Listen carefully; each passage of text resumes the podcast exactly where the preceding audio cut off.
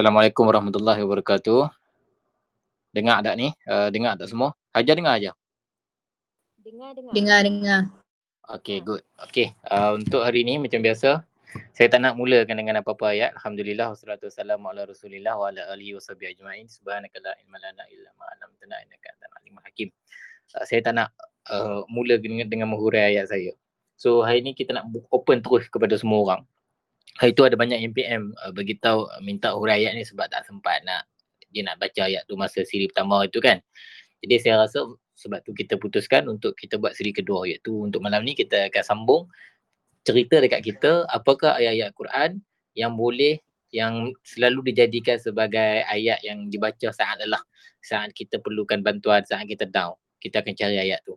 Jadi boleh cerita dekat sini uh, dan kalau boleh uh, bagi tahu surah ke berapa dan ayat ke berapa supaya kita dapat cek sama-sama dan kita study sama-sama okey boleh nah hari kita ada berapa orang malam ni uh, eh siapa ramai sangat tak pernah ramai macam ni pun uh, ramai semua tak? Okey, uh, kita mulakan hari tu siapa kita tak sempat hari tu? Syakir ada Syakir? Hmm. Hmm? Cerita sini. Oh, sudah. Siapa lagi hari tu? Okey, kita mula siapa-siapa yang nak uh, berkongsi ayat Quran, just tekan unmute dan terus cakap. Hari tu Hajar dah kan Hajar? Wah, Hajar Saya dah kan? dah. Ingat Usri Saya Yusra. Lagi siapa lagi Ha, yang tak. belum lagi hari tu? Rashdan Syakir ada tak Syakir? Syakir. Mana Syakir tak masuk lagi? Uh, Syakir, Ah, ya, ya. Syakir Azhari. Ada, ada. Ah, ya, Ya, silakan. saya. Apa dia? Oh, saya ke?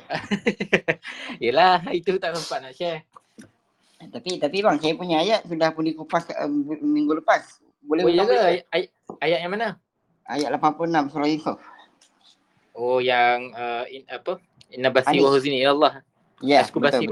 Oh, okey, alright. Okey, tak apa, tak apa. Okey, terima kasih Syakir. Okay, Uh, siapa lagi yang nak kongsikan? Siapa-siapa yang nak kongsikan ayat Quran, uh, ringkas ke panjang ke, dipersilakan. Okey? Kita nak kita nak open table Zaid untuk Husman ada ni, saja. Zaid Husman. Ha, Zaid, Zaid. Tak perasan, Zaid. Zaid, boleh Zaid? Share sikit ayat Quran. Zaid ni kita tak payah hurai, dia yang akan hurai. Zaid? Tak perasan. Kita ada 81, wih ramainya. Kita ada 81 orang. Uh, saya sebenarnya tak promote langsung untuk kita punya sesi dan lepas ni saya akan kurang sikit promote uh, sesi tapi kita akan promote dekat dalam ni lah. Kita akan buat secara berkala insyaAllah sama ada dua minggu ataupun seminggu tu uh, nanti saya akan confirm balik dengan poster. Cuma uh, sebab tak nak ramai, saya takut terlalu ramai nanti dia jadi group untuk ramai orang scam. Jadi ada kami buat group sebelum ni jadi scam, jadi susah. So kita akan jaga yang ni saja dulu. Zaid ada Zaid? Zaid nak kongsi ayat Quran apa-apa? Farhah? Farhah ni Hmm, boleh, boleh. Ah, silakan Farhah. Yes. Nasib baik saya perasan nama tu. Okey. Uh, baik, uh, Assalamualaikum warahmatullahi taala wabarakatuh. Bismillahirrahmanirrahim. Um, tak apa kan kalau share lagi. Minggu lepas dah share, hari ni share lagi. Boleh, boleh, boleh, boleh, boleh. Share je. Okey. Uh, untuk malam ni saya nak share uh, surah Al-Tawabun ayat yang ke-11. Jadi kalau uh, sahabat-sahabat ada Al-Quran dekat depan boleh rujuk pada muka surat 557. Okey saya bacakan Tarabun. uh, maksudnya lah. Tarabun ayat. Saya nak tulis. Ayat yang ke-11.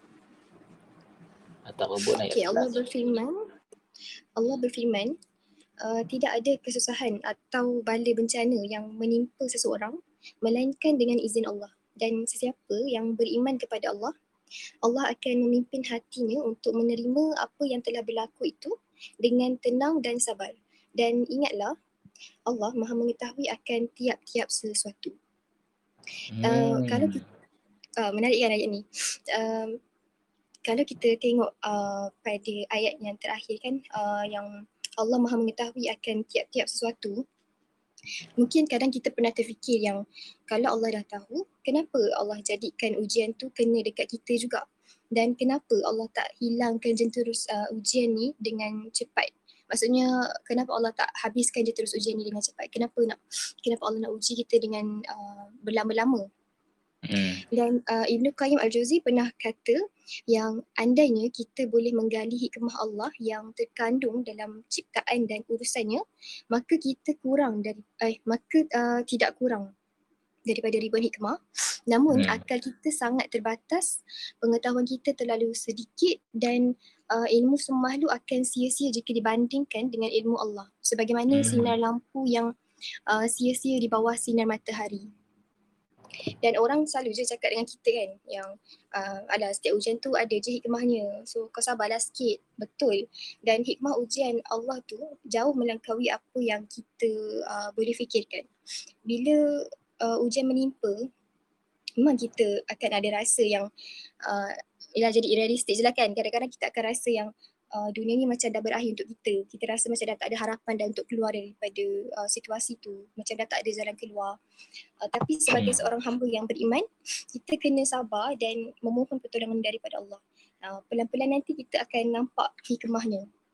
And bercakap tentang hikmah juga, uh, dia mungkin kita tak akan nampak dalam masa yang terdekat. Tak akan nampak dalam masa sejam, dua jam, sehari, dua hari. Uh, ia akan memerlukan uh, masa yang lama. Mungkin berbulan-bulan ataupun mungkin bertahun-tahun. Itu pun Hmm. kalau Allah izinkan untuk kita nampak hikmah tu lah. Uh, Hmm. and bercakap tentang hikmah ni jugalah. Mungkin saya nak share sikit juga um, Hmm. antara hikmah yang kita boleh nampak kot bila kita diuji kan. Sebab kadang bila kita diuji ni kita susah nak nampak hikmah tu. Kita lebih fokus kepada ujian tu je. Padahal Hmm. uh, di sebalik ujian tu ada benda baik. So antara hikmahnya um, oh before tu dekat dunia ni ada tiga benda yang uh, akan sentiasa melalaikan kita daripada mengingati Allah. Yang pertamanya kekayaan, yang kedua perhubungan, yang ketiga kejayaan. Sama ada dalam uh, study ke ataupun kerjaya kita lah. And uh, memang tak dinafikan juga ada orang yang dia boleh maintain tau untuk uh, macam tak kisahlah ujian tu besar macam mana sekalipun dia boleh je uh, orang kata what let what cool macam lah. Hmm. tak besar tak pun ujian dia kan. Uh, tapi ada orang yang macam contoh macam saya ni yang imannya mungkin uh, senipis kulit bawang benda-benda macam ni dia boleh melalaikan lah. And Hmm. macam ya, nikmat-nikmat Allah ni kita mudah nak lupa. And uh, ujian ni juga boleh boleh uh, kita katakan sebagai alat untuk Allah uh, panggil kita supaya lebih dekat kepada dia Hmm. dan sebab tu bila kita lalai Allah uh, hantarkan kita ujian uh, macam bentuk apa kegagalan ke putus cinta uh, ataupun tak cukup duit dan sebagainya lah. Uh, semua ni untuk kita berhenti sekejap, uh, muhasabah diri, refleksi pada diri kita sendiri.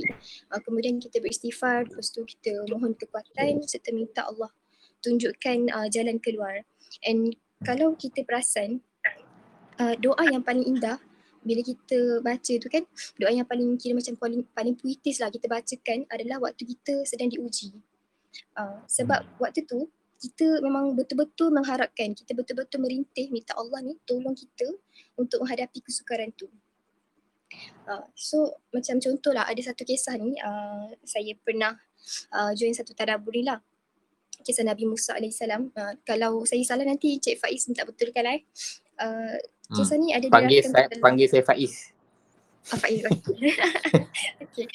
So, uh, so uh, kisah ni ada dirakamkan dalam surah Al-Qasas ayat yang ke-24 lah. Uh, waktu tu Nabi Musa dia rasa letih sebab dia baru balik daripada uh, eh bukan baru balik dia pergi ke Madian uh, daripada Mesir. Uh, lepas tu Nabi Musa ada nampak ada satu grup pengembala ni dia tengah uh, diorang ni tengah sibuk lah ciduk-ciduk air. And then dekat tepi tu ada uh, dua orang gadis uh, yang macam nampak kehausan dekat situ. Tapi diorang tak diorang tak sibuk lah. Diorang macam duduk je dekat tepi tu. So Nabi Musa Hmm. nampak benda tu. Jadi Nabi Musa pun rasa macam kasihan uh, dia pun ambilkan air tu bagi dekat uh, dua orang gadis tu. And baginda lepas dah buat benda tu kan uh, apa yang kita boleh nampak dekat situ uh, dia buat satu kebaikan lah. And then after that uh, Nabi Musa cuma duduk dekat satu tempat untuk dia berteduh and then sambil berdoa uh, pada ayat yang ke-24 tadi tu iaitu wahai Tuhanku sesungguhnya aku sangat berhajat kepada sebarang rezeki pemberian yang engkau berikan. Hmm. Uh, so waktu kat sini uh, Nabi Musa dia berada dalam keadaan yang penuh rintihan tau dan pengharapan.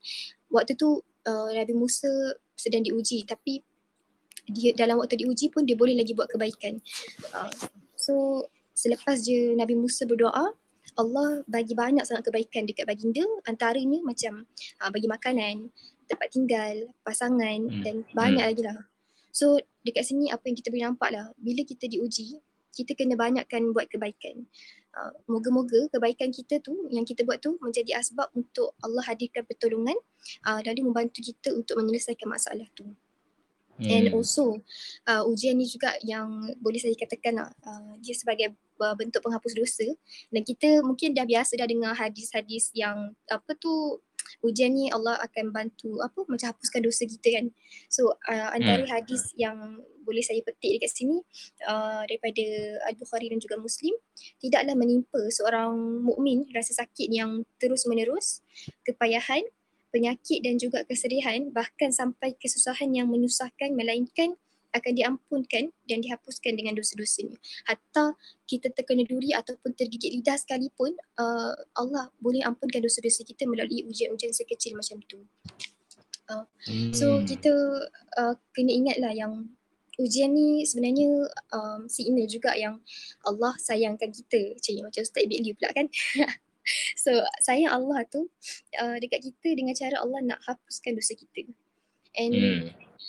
Allah nak kita ingat uh, nak ingat apa nak kita ingat dia semula lah sebab yelah macam maybe lah sebelum ni kita ada terlalai kita mengingat kita orang yang uh, apa tu orang yang kita sayang lebih daripada kita mengingati dia. So Hmm. bila kita diuji uh, barulah kita nak ingat dekat Allah kan barulah kita nak datang balik dekat Allah. Uh, Dan uh, kadang Allah rasa cemburu sebab kita lebihkan perhatian kita pada makhluk dia, pada yang lain bukan uh, kepada dia. Dan tak mustahil juga uh, apa ni dan tak mustahil jugalah kalau kita diuji tu kita rasa um, macam uh, oh Allah Allah dah tak sayang aku ke? Memang akan ada Hmm. juga orang akan rasa macam ni. Tapi kita kena ingatkan diri kita semula uh, Allah uji sebab Allah sayang. Bukannya Allah tak sayang. Kalau Allah tak sayang Allah tak hadirkan ujian. Satu-satu makhluk dekat muka bumi ni yang Allah tak pernah bagi dia kesusahan kan uh, adalah Fir'aun kan? Dia tak Hmm. pernah ada rasa susah apa semua. Uh, so hmm, itulah itu je lah yang saya nak kongsikan. Uh, macam terpanjang Okay. pula. Oh, eh, tak apa, tak apa, tak apa. Terima kasih Farhah. Uh, sama-sama. ayat yang baik sebab ayat ni kita tak pernah sentuh uh, minggu lepas kan. Ini ayat yang baru. Ini ayat yang yang baru kita bincang. Okey, saya untuk ayat ni bagus sebenarnya daripada surah At- At-Taghabun uh, ayat 11. Uh, ada dua perkataan yang boleh kita uh, pertimbang untuk bahas kat sini yang saya rasa sangat menarik. Dan saya rasa saya dah pernah urai benda ni tapi saya rasa tu mungkin dalam uh, circle yang lebih kecil kot. Uh, pertamanya perkataan musibah. Perkataan musibah ni ada dua dekat dalam ayat ni. Satunya asabah, satu lagi musibah. Dia adalah kata perkataan yang sama datang daripada kata akar yang sama, daripada sumber yang sama. Uh, soba asalnya. Asoba, asoba, soba ni maksudnya sesuatu yang turun. Asoba sesuatu meng- menur, memperturunkan sesuatu. Jadi bila tambah alif kat depan tu kan, sebagai contoh, uh, apa-apa saja perkataan, uh, word, v- uh, verb, kata kerja yang kita tambah alif dekat depan, dia adalah satu kata kerja yang ada sesuatu yang buatnya. Sebagai contoh, saya kata begini, nazala turun. Tapi apabila kita anzala, dia memperturunkan sesuatu. Jadi apabila anzala tu muncul, dia automatik kena ada siapa yang turunkan dia. Sebab tu uh, anzala rahman sebagai contoh. Kan? Allah tak kata nazala rahman. Sebab kalau nazala rahman, turunnya kasih sayang, turunnya cinta. Siapa yang turunkan? Tapi Allah nak mention dia yang turunkan. So anzala rahman. So Allah itu sendiri yang menurunkan perkara itu. Ha, Itu antara contoh lah dalam ayat Quran. Jadi lepas ni kalau tuan-tuan perempuan jumpa perkataan nazala, jumpa perkataan anzala, maka perhatikan akan ada setiap perkataan tu. Padahal dia hanya tambah satu huruf sahaja, tapi dia telah pun menyebabkan perbezaan yang sangat ketara. Satunya kita kena mention, kita tak perlah, kita tak highlight siapa yang buat.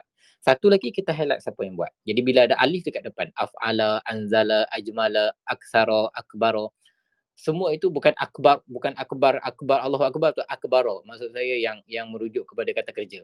Saya takut ada yang salah faham. Uh, semua itu merujuk kepada dia nak highlight siapa yang buat. Sebab itu penting. Maksudnya dalam ayat-ayat itu yang buat itu sangat penting. Jadi bila Allah mention benda tu maksudnya yang memperturunkan itu penting. Sebagai contoh ma Maksudnya bila Allah kata tidak ada kesusahan yang menimpa seseorang, ma asaba min musibatin illa bi iznillah. Tidak ada satu benda yang menghempap daripada sebahagian daripada hempapan itu. Saya nak terjemah ni dalam supaya nak nak faham ni. Perkataan soba dalam bahasa Arab maksudnya sesuatu yang turun dengan laju dengan keras. Okey, sebagai contoh macam ni, ya, saya nak bagi contoh. Dia uh, contoh contoh yang mudah. Uh, kita jalan tiba-tiba ada hujan batu. Hujan batu eh bukan hujan biasa, hujan batu. Hujan batu tu sangat menyakitkan kita. Jadi orang Arab merujukkan itu sebagai perkataan yang itu adalah satu situasi asoba. Asoba maksudnya sesuatu yang turun dengan sakit dan menghempap kita. Jadi yang penting dia turun. Maksudnya dia adalah satu proses daripada atas ke bawah. Itu. Amtoroha sebagai contoh. Maksudnya turun hujan tu dengan sangat lebat dan tiba-tiba. Mator. Mator kan hujan kan? Sobal mator uh, maksudnya amtoroha. Turun dengan sangat lebat. Kita jadi macam bukan bukan bukan hujan yang gerimis tenang tu tidak. Tetapi turun yang sangat lebat dia punya point dia adalah satu istilah yang merujuk kepada asalnya kita okey tapi apabila dihempap dengan sesuatu perkara yang membuatkan kita rasa tak selesa dan sakit maka itu dipanggil sebagai aswaba dan apakah itu yang di, yang dihempap itu apa apa yang hempapan itu pelbagai perkara maka ia disebut sebagai musibah yang kita sebut sebagai musibah hari ini itulah maksudnya. Sesuatu yang turun menghempap kita yang telah mengganggu keselesaan kita uh, keseronokan kita yang telah mengganggu rutin happy kita yang telah menyebabkan uh, hari-hari kita jadi tergugat sedikit. Maka ia adalah asabab ada pandangan sajana juga. Kalau kita baca dalam lisanul arab kalau kita baca lagi satu dalam tahrir wa tanwir uh, daripada ibnu asyur dia sebut asabah juga merujuk kepada sesuatu yang membuatkan hati kita rasa resah ia juga adalah asabah itu menarik tau sebab musibah yang digambarkan dalam Al-Quran, dia tidak hanya fokus kepada perkara yang berbentuk fizikal ataupun perkara yang berbentuk yang kita nampak. Sebagai contoh, uh, rumah tu tenggelam, uh, rumah tu runtuh kerana taufan. Itu kita nampak bencana kan. Uh, tetapi musibah juga dia turun dalam bentuk yang kita tak nampak yang sangat memberi kesan kepada emosi emosi seseorang. Kadang-kadang tu benda luarnya tak ada tapi dalam hatinya tu huru hara. Jadi bila dalam hati itu ada huru hara, bencana itu, bencana emosi itu dipanggil sebagai musibah. Cantik huraian Ibnu Asyur. Tuan-tuan boleh tolong take note. Cuba kalau ada masa cari uh, tafsir At-Tahrir wa Tanwir. Pencerahan, uh, sorry, uh, pe, pem, pembebasan dan pencerahan dia punya uh, terjemahan dia. Tahrir wa Tanwir. Pembebasan dan pencerahan. Kita bebaskan diri kita, kemudian kita mencari sesuatu yang boleh memberi cahaya pada kita. Very good. Dia agak moden sedikit tapi dia dah kumpul banyak isu-isu bahasa daripada yang lama tu sebab dia kan ulama yang sedikit ke depan. Dia dah boleh, dia automatik dia dapat semua. Dia baca semua kemudian dia hurai perkataan tu. Jadi musibah merujuk kepada bebanan emosi, ujian emosi, satu bencana emosi yang timbul pada seseorang. Okey.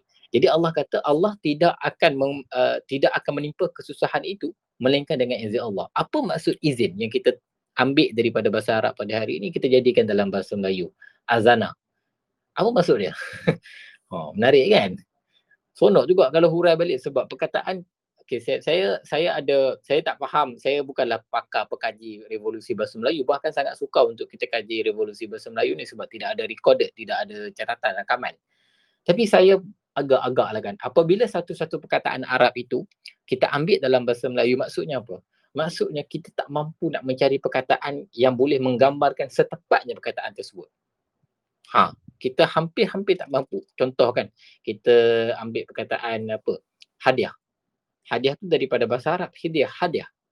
Hadiah tu merujuk kepada sesuatu pemberian yang bukan diberi atas dasar keperluan tapi diberi atas dasar cinta dan istimewa kita nak cari perkataan bahasa Melayu yang boleh menggambarkan hadiah tu tak ada. Jadi pada para penterjemah dahulu apabila dia dapat perkataan kat ni mungkin dia guna je lah dulu bahasa Arab.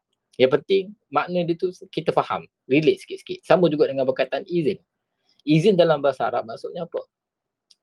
Izin dalam bahasa bahasa Arab maksudnya memudahkan sesuatu yang sukar. Contoh, kita nak buka pintu tu sukar, jadi kita nak mudahkan orang, kita tolong. Orang tu dia tarik pintu tapi dia tak mampu nak tarik, kau dah tak kuat ke apa kan. Jadi kita tolong tarik dengan dia. Maka apabila kita cuba untuk meringankan beban dia ataupun membantu dia untuk keluar daripada kesusahan itu, itu adalah satu daripada maksud izin. selain daripada maksud membenarkan selain daripada maksud uh, memperjalan ke sesuatu Ha, banyak maksud sebenarnya izin ni selain di, salah satu maksudnya adalah meringankan beban sesuatu perkara cantik jadi apabila Allah sebut awal-awal Allah sebut perkataan sesuatu yang membuat maksud membuatkan kamu rasa uh, memberatkan kamu Allah sebut perkataan yang seterusnya direct terus Allah kata Allah juga yang akan membenarkannya satu Allah juga yang akan meringankan ia kepada kamu. Direct terus. Ma asaba min musibatin illa biiznillah. Jadi kalau kita terjemah secara literalnya, tidak ada kesusahan ataupun bencana itu yang menimpa seseorang kecuali dengan izin Allah. Kalau kita terjemah lagi deep dia punya meaning, tidak ada bencana itu yang menimpa seseorang melainkan Allah akan keluarkan dia daripada bencana itu. Tengok tu kan? Cantik kan? Boleh boleh boleh follow kan? Saya punya saya cuba nak cepatkan. Tapi itu adalah Boleh, maksud dia. Sebah, sebahagian daripada itu. Cantik tau dia punya ni. Dia kalau kita faham angle maksud tu satu perkataan dia ada banyak maksud dan bila kita faham setiap maksud kita akan dapat lagi deep dia punya meaning. Ha. Ah, ayat lain kita boleh hurai lagi lah. Wa may yu'min billah kita dah bincang macam-macam tentang perkataan iman perkataan yahdi qalbah perkataan hidayah yahdi ni maksudnya Allah memberi petunjuk kan. Dan Allah tu bi kulli syai'in alim. Uh, Allah tu tahu pada setiap perkara. Bi kulli syai' bila ada bila ada perkataan kul maksudnya tidak ada perkataan langsung tidak ada sesuatu yang tertinggal. Syai'in ni bila Allah tak guna perkataan yang lain daripada syai'in syai'in pun tak ada alif lam apa semua dia bersifat uh, unknown. Maksudnya Allah merujuk kepada kesegalaan satu-satu benda. Maksudnya everything kesegalaan itu semuanya dalam perancangan Allah. Okey so satu ayat yang sangat baik. Satu ayat yang sangat sangat sangat baik. Saya suka ayat ni.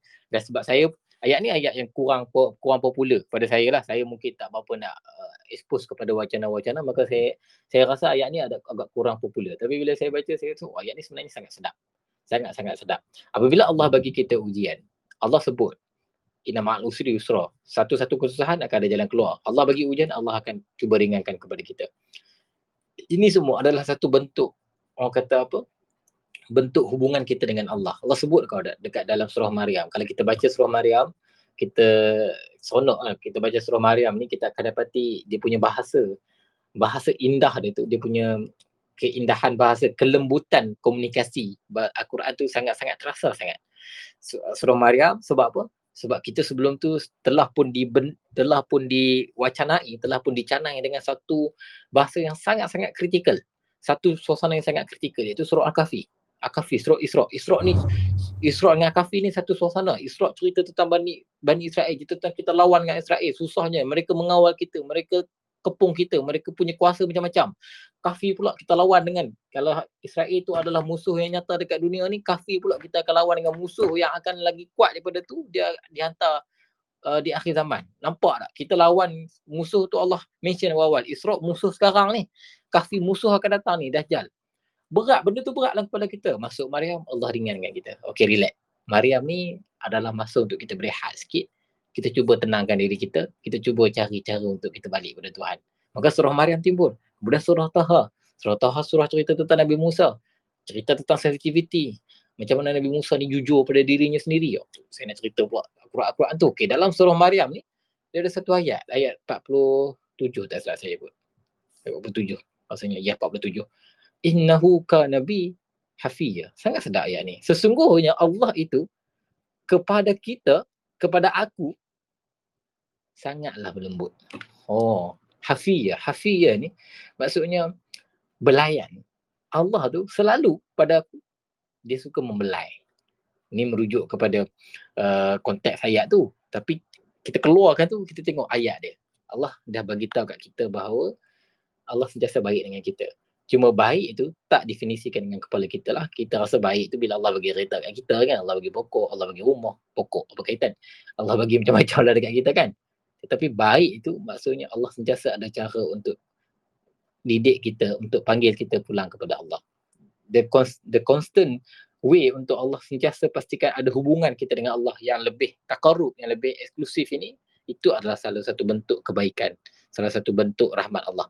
Kalau tidak Allah akan biarkan kita. Sebab tu walaupun ada orang yang diberikan ujian, dia tak sambut ujian tu, dia selesa dengan apa yang dia ada. Maka itu adalah satu bentuk ujian yang besar lah. Allah asingkan dia. Allah kata, okey lah. Kalau tak nak, tak apa. Ha, Tetapi dunia ini memang ujian adalah sebahagian daripada ciptaan dia lah. Okay? So sebelum saya hurai lagi, ha, cuba cut kat situ. kita dah belajar dua perkataan, aswabah, musibah dengan izin. Okay, ada lagi tak siapa-siapa yang nak share? Silakan. Weh, dah pukul 10 dah. Tengok. Kita nak buat, aduh. Siapa-siapa yang nak share silakan eh. Zaid mana Zaid? Zaid kalau ada, kalau dengar silalah. Assalamualaikum. Boleh Siapa lagi? share? Boleh boleh. Siapa uh, siapa yang bercakap ni? Sorry. Uh, uh, saya Hafizah. Oh Hafizah. Okey, silakan puan. Um, okay. Um, kalau ikutkan sebenarnya ayat yang dikongsikan uh, Sister Farha tadi tu bagi saya uh, uh, familiar lah. Sebab sebelum ni pun saya memang pegang dengan ayat tu. Ma'asabah min musibatin illa bismillah. Tapi sampai satu saat tu uh, mungkin ada satu ujian yang tiba-tiba terjentik yang kita rasa macam ujian tu uh, dalam kehidupan kita benda tu paling paling mencengkam. Jadi mungkin Siapa menyebabkan saya beralih ayat uh, yang saya rasa uh, ini adalah ayat yang saya pegang sebab uh, di saat-saat saya rasa macam uh, putus putus harapan dah tak, tak tak ada jalan keluar. Jadi ayat yang saya Hafizah, Ya. Boleh kuat tak? Tak dengar lah.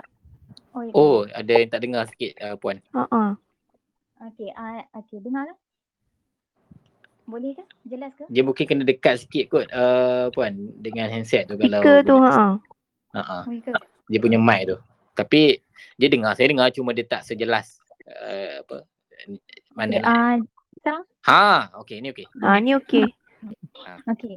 Uh, jadi ayat yang saya nak kongsikan uh, ialah uh, ayat daripada surah Al-Ghafir ayat 44. Uh, mungkin Surah uh, ada Al-Ghafir ayat 44. Okey. Okey. Uh, saya baca potongan yang saya ambil belakang dia ya. Boleh Hmm. ke? Boleh Ah, boleh boleh. Ah, okey. Saya ambil tafsirnya yang saya pegang uh, daripada ayat Wa ufawi wa ufawi tu kan? Betul tak? Ah, ya betul. Yeah. Hmm. inna Allah basirun bil ibad. Dan aku sentiasa menyerahkan urusan ini. Sebenarnya Allah Maha melihat dan akan keadaan hamba-hambanya. Hmm. Sebenarnya ni memang uh, kenalah dengan uh, tajuk uh, apa kita punya uh, perbincangan ni ayat Tuhan saat lelah. Memang ayat ni kalau kita tengok kat situ memang dah sehabis upaya kita nak serahkan sebulatnya urusan kita kepada Allah. Tapi ada orang yang dia uh, tapi kalau orang yang tak meneliti balik ayat ni dia salah anggap yang kita ni dah habis harapan, putus harapan dan serahkan sebulatnya. Uh, maksudnya kita dah tak ada usaha. Jadi saya uh, saya nak kupas sikit lah. Eh saya nak uh, apa mohon kupas sikit lah ayat ni. Ha. Oh, Ha, minta, uh, minta ayat ni. kupaskan Boleh lah. boleh boleh boleh boleh. Okey eh. Boleh boleh insyaAllah. Saya cubalah yang terbaik ya. Sebab uh, ayat ni pun ayat yang uh, saya pernah baca ayat ni. Kalau kita kalau perasan sebenarnya uh, kalau perasan sebenarnya surah Ghafir cerita pasal apa? Kalau perasan lah. Cerita pasal Nabi Musa juga tahu sebenarnya. Itu kalau perasan tadi Farhah ada cerita tentang satu ayat daripada kisah Nabi Musa. Ayat tu kalau kita, kita dapat daripada surah Al-Qasas. Uh, surah Toha, sorry, surah Qasas ke Toha tak ingat dah. Tapi cerita yang sama ketika Ah, Nabi surah Musa berdoa kepada Oh ya, Qasas. Uh, ketika Nabi Musa berdoa kan, ya Allah ya Tuhanku, tolonglah bagilah apa-apa pun kepada aku. Aku dah tak tahu, tak ada apa-apa. Kalau kita perasan, ayat-ayat yang doa begini, yang sensitif dengan hati kita, yang sensitif dengan emosi kita, perasaan kita, semuanya, kebanyakannya lah bukan semuanya. Nabi Yusuf pun ada, Nabi Isa pun ada sedikit ayatnya, Nabi Yaakob pun ada, kalau kita nak cerita Ibrahim pun ada. Tetapi banyaknya kita akan dapat daripada kisah Nabi Musa. So, saya suka sangat kisah Nabi Musa ni pasal dia sangat sensitif. Dia ada sensitivity yang sangat-sangat kuat dan dia sangat kena dengan kita. Dan kalau kita perasan hadis tu tak, tak adalah sahih sangat tapi boleh diceritakan uh, tentang Isra Mi'raj tu kan bila Nabi nak naik, Nabi turun tu kan yang yang meminta supaya diringankan lagi tu adalah Nabi Musa. Jadi nak faham tak betapa sensitifnya Nabi Musa kepada manusia. Dia punya kemanusiaan itu, manusiawinya itu sangat-sangat kuat. Jadi kalau kita baca, kalau kita perhati, ya, ini adalah sebahagian daripada kisah Nabi Musa. Dan kita tengok, oh apa yang disebut tadi pun bila kita baca ayat daripada surah uh, Ghafir tadi, ayat 44. Wa uh, Fatatazkuru nama aku lulaku. Wa ufawwis amri ilallah. Kan? Kalau kamu berdegil sekarang, dia punya ni dia kena ada tengok konteks dia lah. Cerita pasal Nabi Musa tu. Kamu tentu bagaimana kebenaran yang akan aku akan yang akan aku katakan kepada kamu. Kamu dah tahu dah apa yang apa yang akan aku cakap. Kamu dah tahu dah segala bendanya. Maka aku serahkan semuanya urusanku ini kepada Allah. Aku sentiasa menyerahkan urusanku bulat-bulat kepada Allah.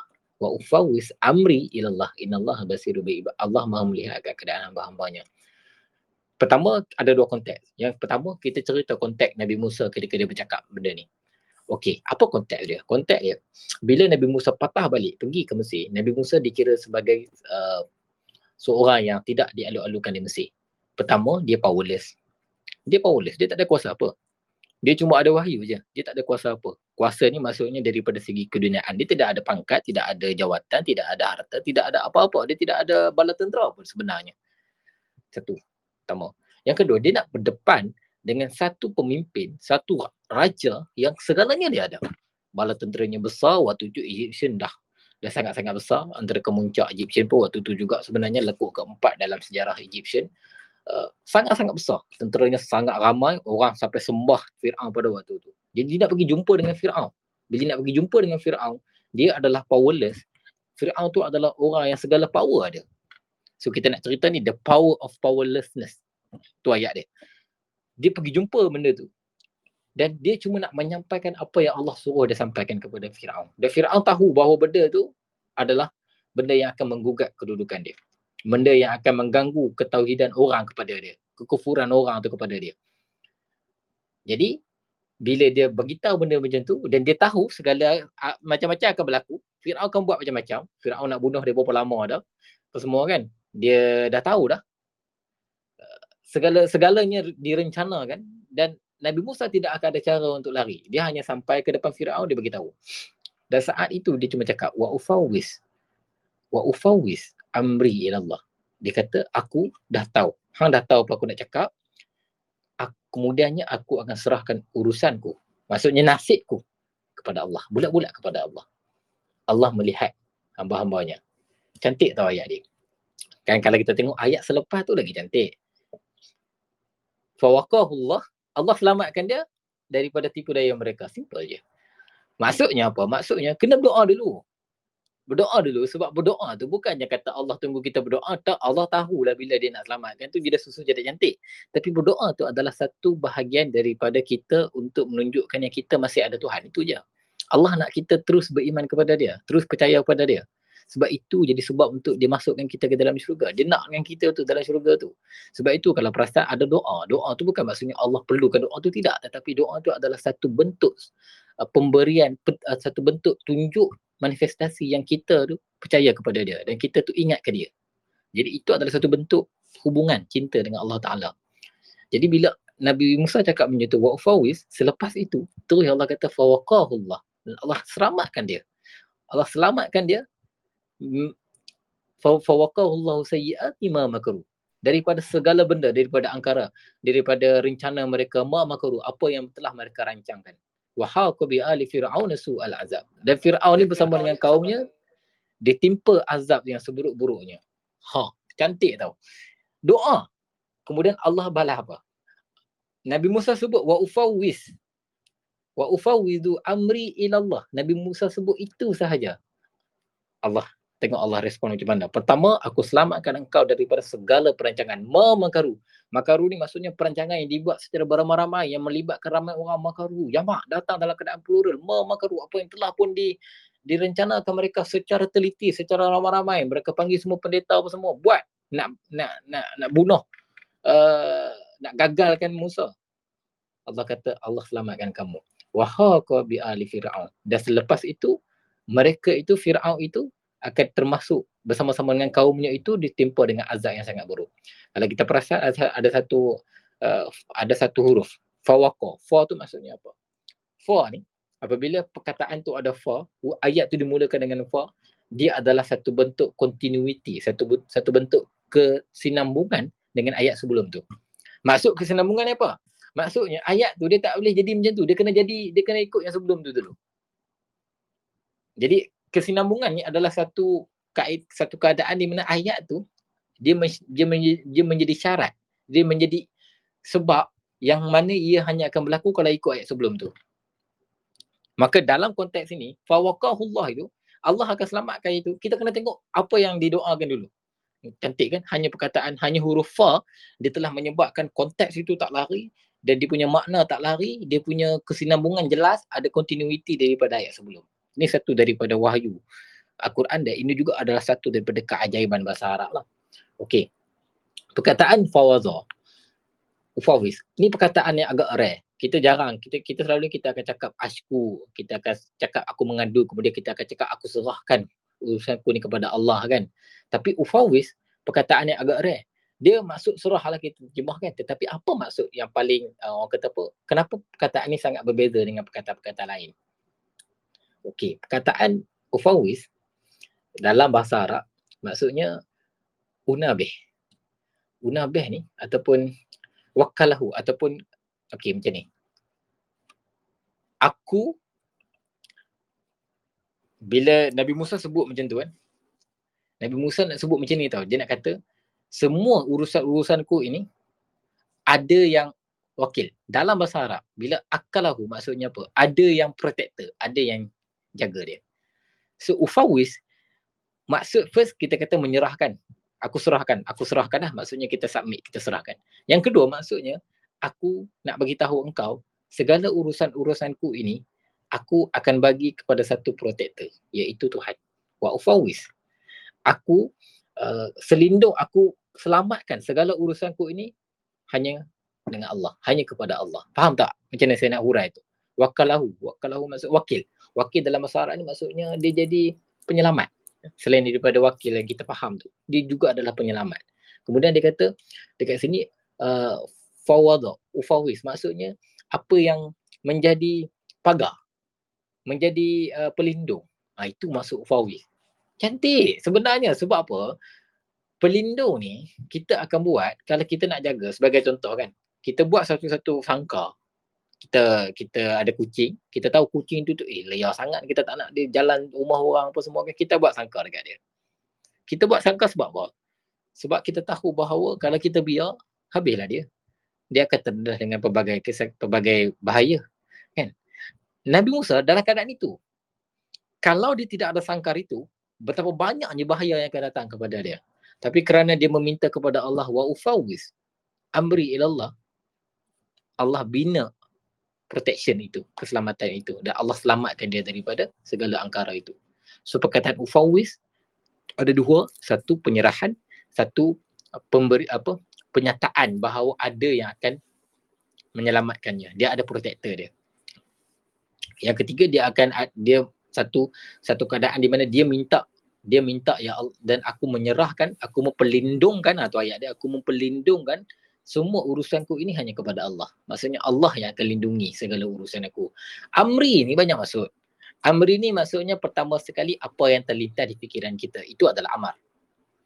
Uh, niat tu adalah apa yang kita nak buat. Amar ni adalah apa sahaja bentuk yang okey, haza amri ini aku nak buat macam tu. Yang kedua amri juga merujuk kepada apa uh, apa yang kita plan.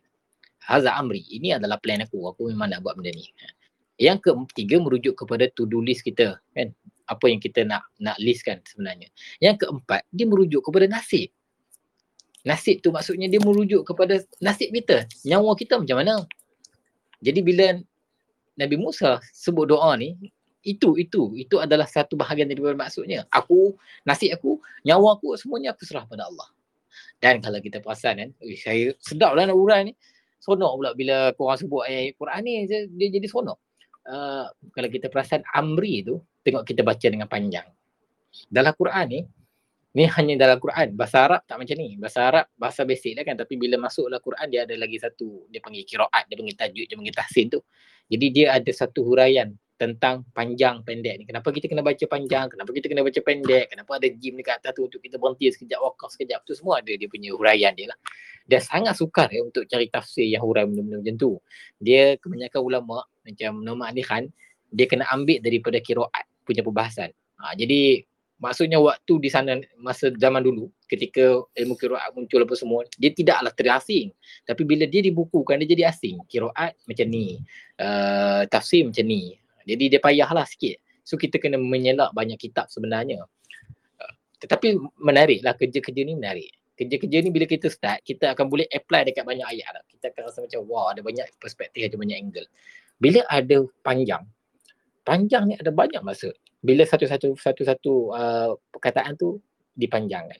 Waladhalin kan bahkan kata ulama kalau tak baca panjang tu batai semai batai sembahyang lah. Kalau kalau kita boleh membaca dengan baik tapi tak baca panjang tu batai sembahyang. Jadi nak kata penting tau benda ni. So apa maksud dia? Sebahagian daripada maksudnya adalah dia merujuk kepada makna yang dibawa itu besar. Makna yang dibawa itu tak boleh uh, perlu diberikan perhatian yang sangat mendalam dan kerana ia banyak. Sebagai contoh, dolin kan.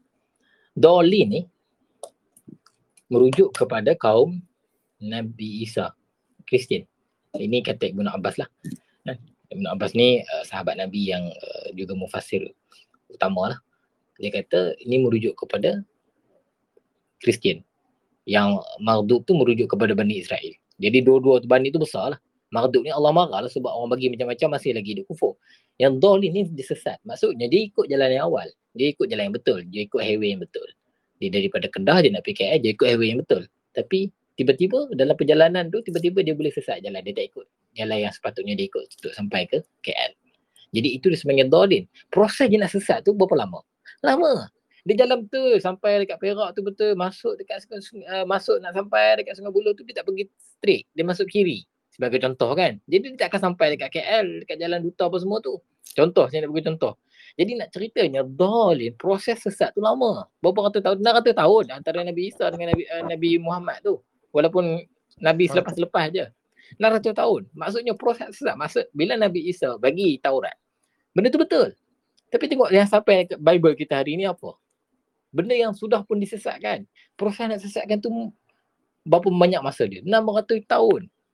600 tahun. Jadi kesesatan itu adalah proses yang sangat lama.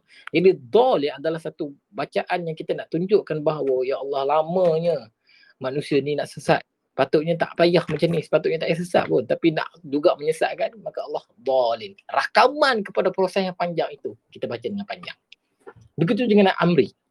Rakaman kepada banyaknya urusan-urusan Allah, banyaknya urusan-urusan yang Allah tanggung, yang Allah selamatkan, maka kita bacanya dengan panjang. Ha. Itu. Itu hanyalah sekadar daripada harakat saja. nak cerita pasal harakat saja. Tak cerita pasal benda ni, nak cerita pasal harakat. Okey. Kalau kita perasan, weh saya nak cerita, nak, nak, nak dengar ke macam mana ni? Semangat pula saya ni. Saya ada lagi satu Boleh, perkataan boleh, nak urat dekat ayat ni. Uh, Okey Zaid, Boleh, Zaid pula. Uh, okay. Abang terus Jadi kita dah urai perkataan ufa- ufawis kan tafwis. Kita juga dah urai perkataan uh, amri. Satu lagi ayat, satu lagi perkataan yang saya rasa wajar untuk kita kupas sebab perkataan ni tuan-tuan dan puan akan jumpa dekat banyak tempat dekat ayat dekat Al-Quran iaitu perkataan ibad. Dalam bahasa Arab satu-satu huruf juga mengandungi makna yang berbeza. Walaupun makna perkataan itu sama. Sebagai contoh, saya sebut ya ibadi dalam keadaan Allah juga sebut ya abidi. Maksudnya sama. Wahai hamba-ku.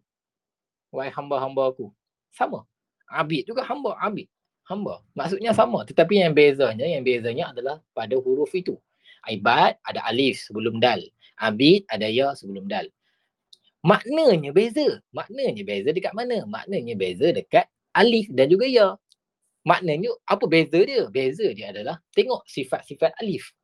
Huruf alif sifatnya menegak, berdiri, forward ke depan, presentable.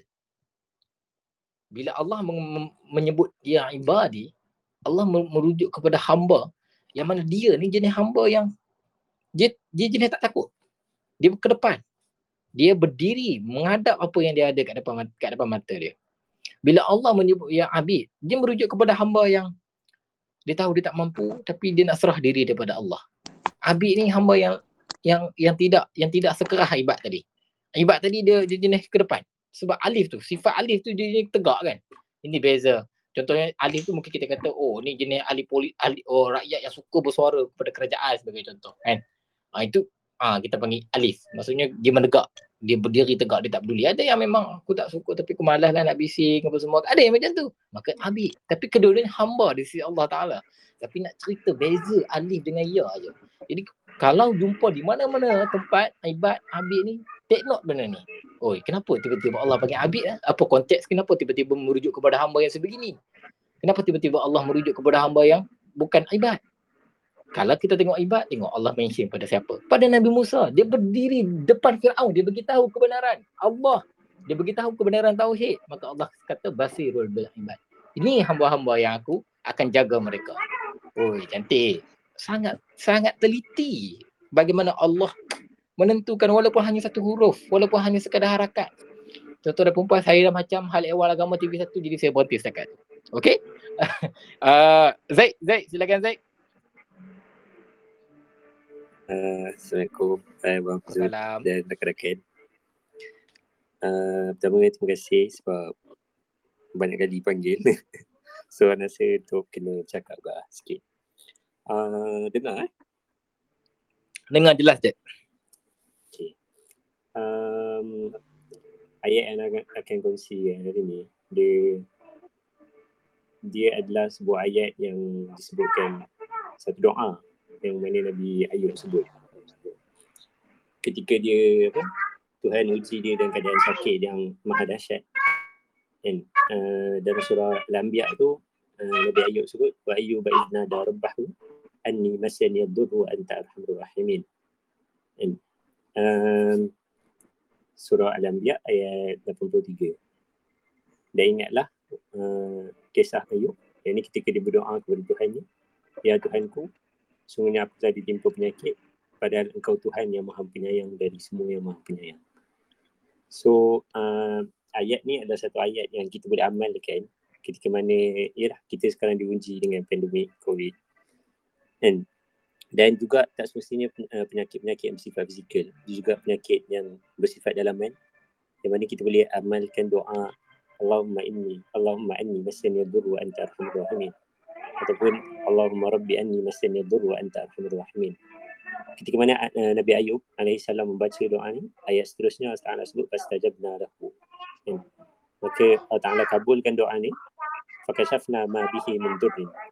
Dan Allah Taala lenyapkan segala penyakit yang daripada ni uh, dan uh, ayat selepas tu ingat Allah Taala sebut yang dia kembalikan keluarga dia dan juga uh, maksudnya uh, selepas daripada Nabi Ayub berdoa dengan satu doa yang sangat bagi Ana sangat sangatlah menghambakan diri dia kan cakap wahai Uh, Tuanku aku telah Zaid, dimiliki- sebut lagi ay- ayat ayat ke berapa? uh, Al-Anbiya ayat 83 kan 43. 83 83. Okey, sorry. kalau tak teruskan. salah betul kan Ana Ya. betul Ha, saya saya nak kena selak Quran. Uh, Ah. 83. Oh, okey. Uh, izna ada robahu. Okey, okey, okey, teruskan, teruskan. uh, maka uh, satu ibrah yang kita ambil dari sini adalah benda tu. Maknanya satu doa yang sangat baik untuk diamalkan dalam keadaan kita ditimpa segala penyakit uh, baik bersifat zahir maupun bersifat batin. Dan uh, Nabi Nabi Ayub ketika itu mendoakan sebagai anak dia dia cakap Tuhan aku sakit ni tapi engkau penyayang. Tapi kenapa aku sakit? Allah so Hmm. uh, bila dia berdoa dalam keadaan yang sangat merendah diri ni maka Tuhan perkenankan doa dia dan memberi kesembuhan ke atas dia so tu je kongsian anak kalau Abang Hafizul nak hurai lebih dalam Ana silakan Oh, terima kasih Zaid. Satu perkongsian yang sangat menarik. Uh, doa Nabi Ayub. Doa ni sebenarnya agak ni saya saya tak hafal doa ni. Uh, tapi saya tahu doa ni agak terkenal sebenarnya. Uh, bila kita ditimpa penyakit, Nabi Ayub akan berdoa. Berdoalah cara macam mana Nabi Ayub berdoa kan. Sesungguhnya ani masani daru. Masani daru. Masani daru ni saya pernah dengar uraian itu. Uh, satu keadaan apabila kita ditimpa dengan penyakit masa ni ni dia bukan hanya sekadar sakit yang biasa-biasa. Dia adalah sakit masa ni adalah uh, mem- memapah dengan tangan kita. Faham tak? Bila bila kita bila kita ambil kelapa ke apa kan, kita papah, kita kopekkan dia dengan tangan kita kan. Maka ia disebut sebagai masani. Dia kita kita papah, kita kita lapahkan dia dengan tangan kita. Jadi nak ceritanya satu keadaan di mana sampaikan sakit itu sakit yang kita rasa macam nak tercabut segala benda tu. So dia adalah merujuk kepada satu satu situasi sakit yang sangat-sangat kita tak tahu nak buat apa dah. Ha, itu itu adalah daripada perkataan masa itu sahaja. Masa itu sahaja. Dan kemudian Allah gabungkan lagi perkataan masa itu dengan dor. Doru ni basically simple lah. Doru ni adalah merujuk kepada satu keadaan di mana kita memang dalam keadaan yang sangat-sangat teruk. Apa maksud darurat? Darurat tu apabila kita tak mampu nak buat apa yang orang lain buat. Simple je. Kita tak mampu nak buat apa yang kita boleh buat sebenarnya. Sebab itu dia dipanggil sebagai daruriyat, darurat. Darurat tu apa? Darurat tu bila ada darurat.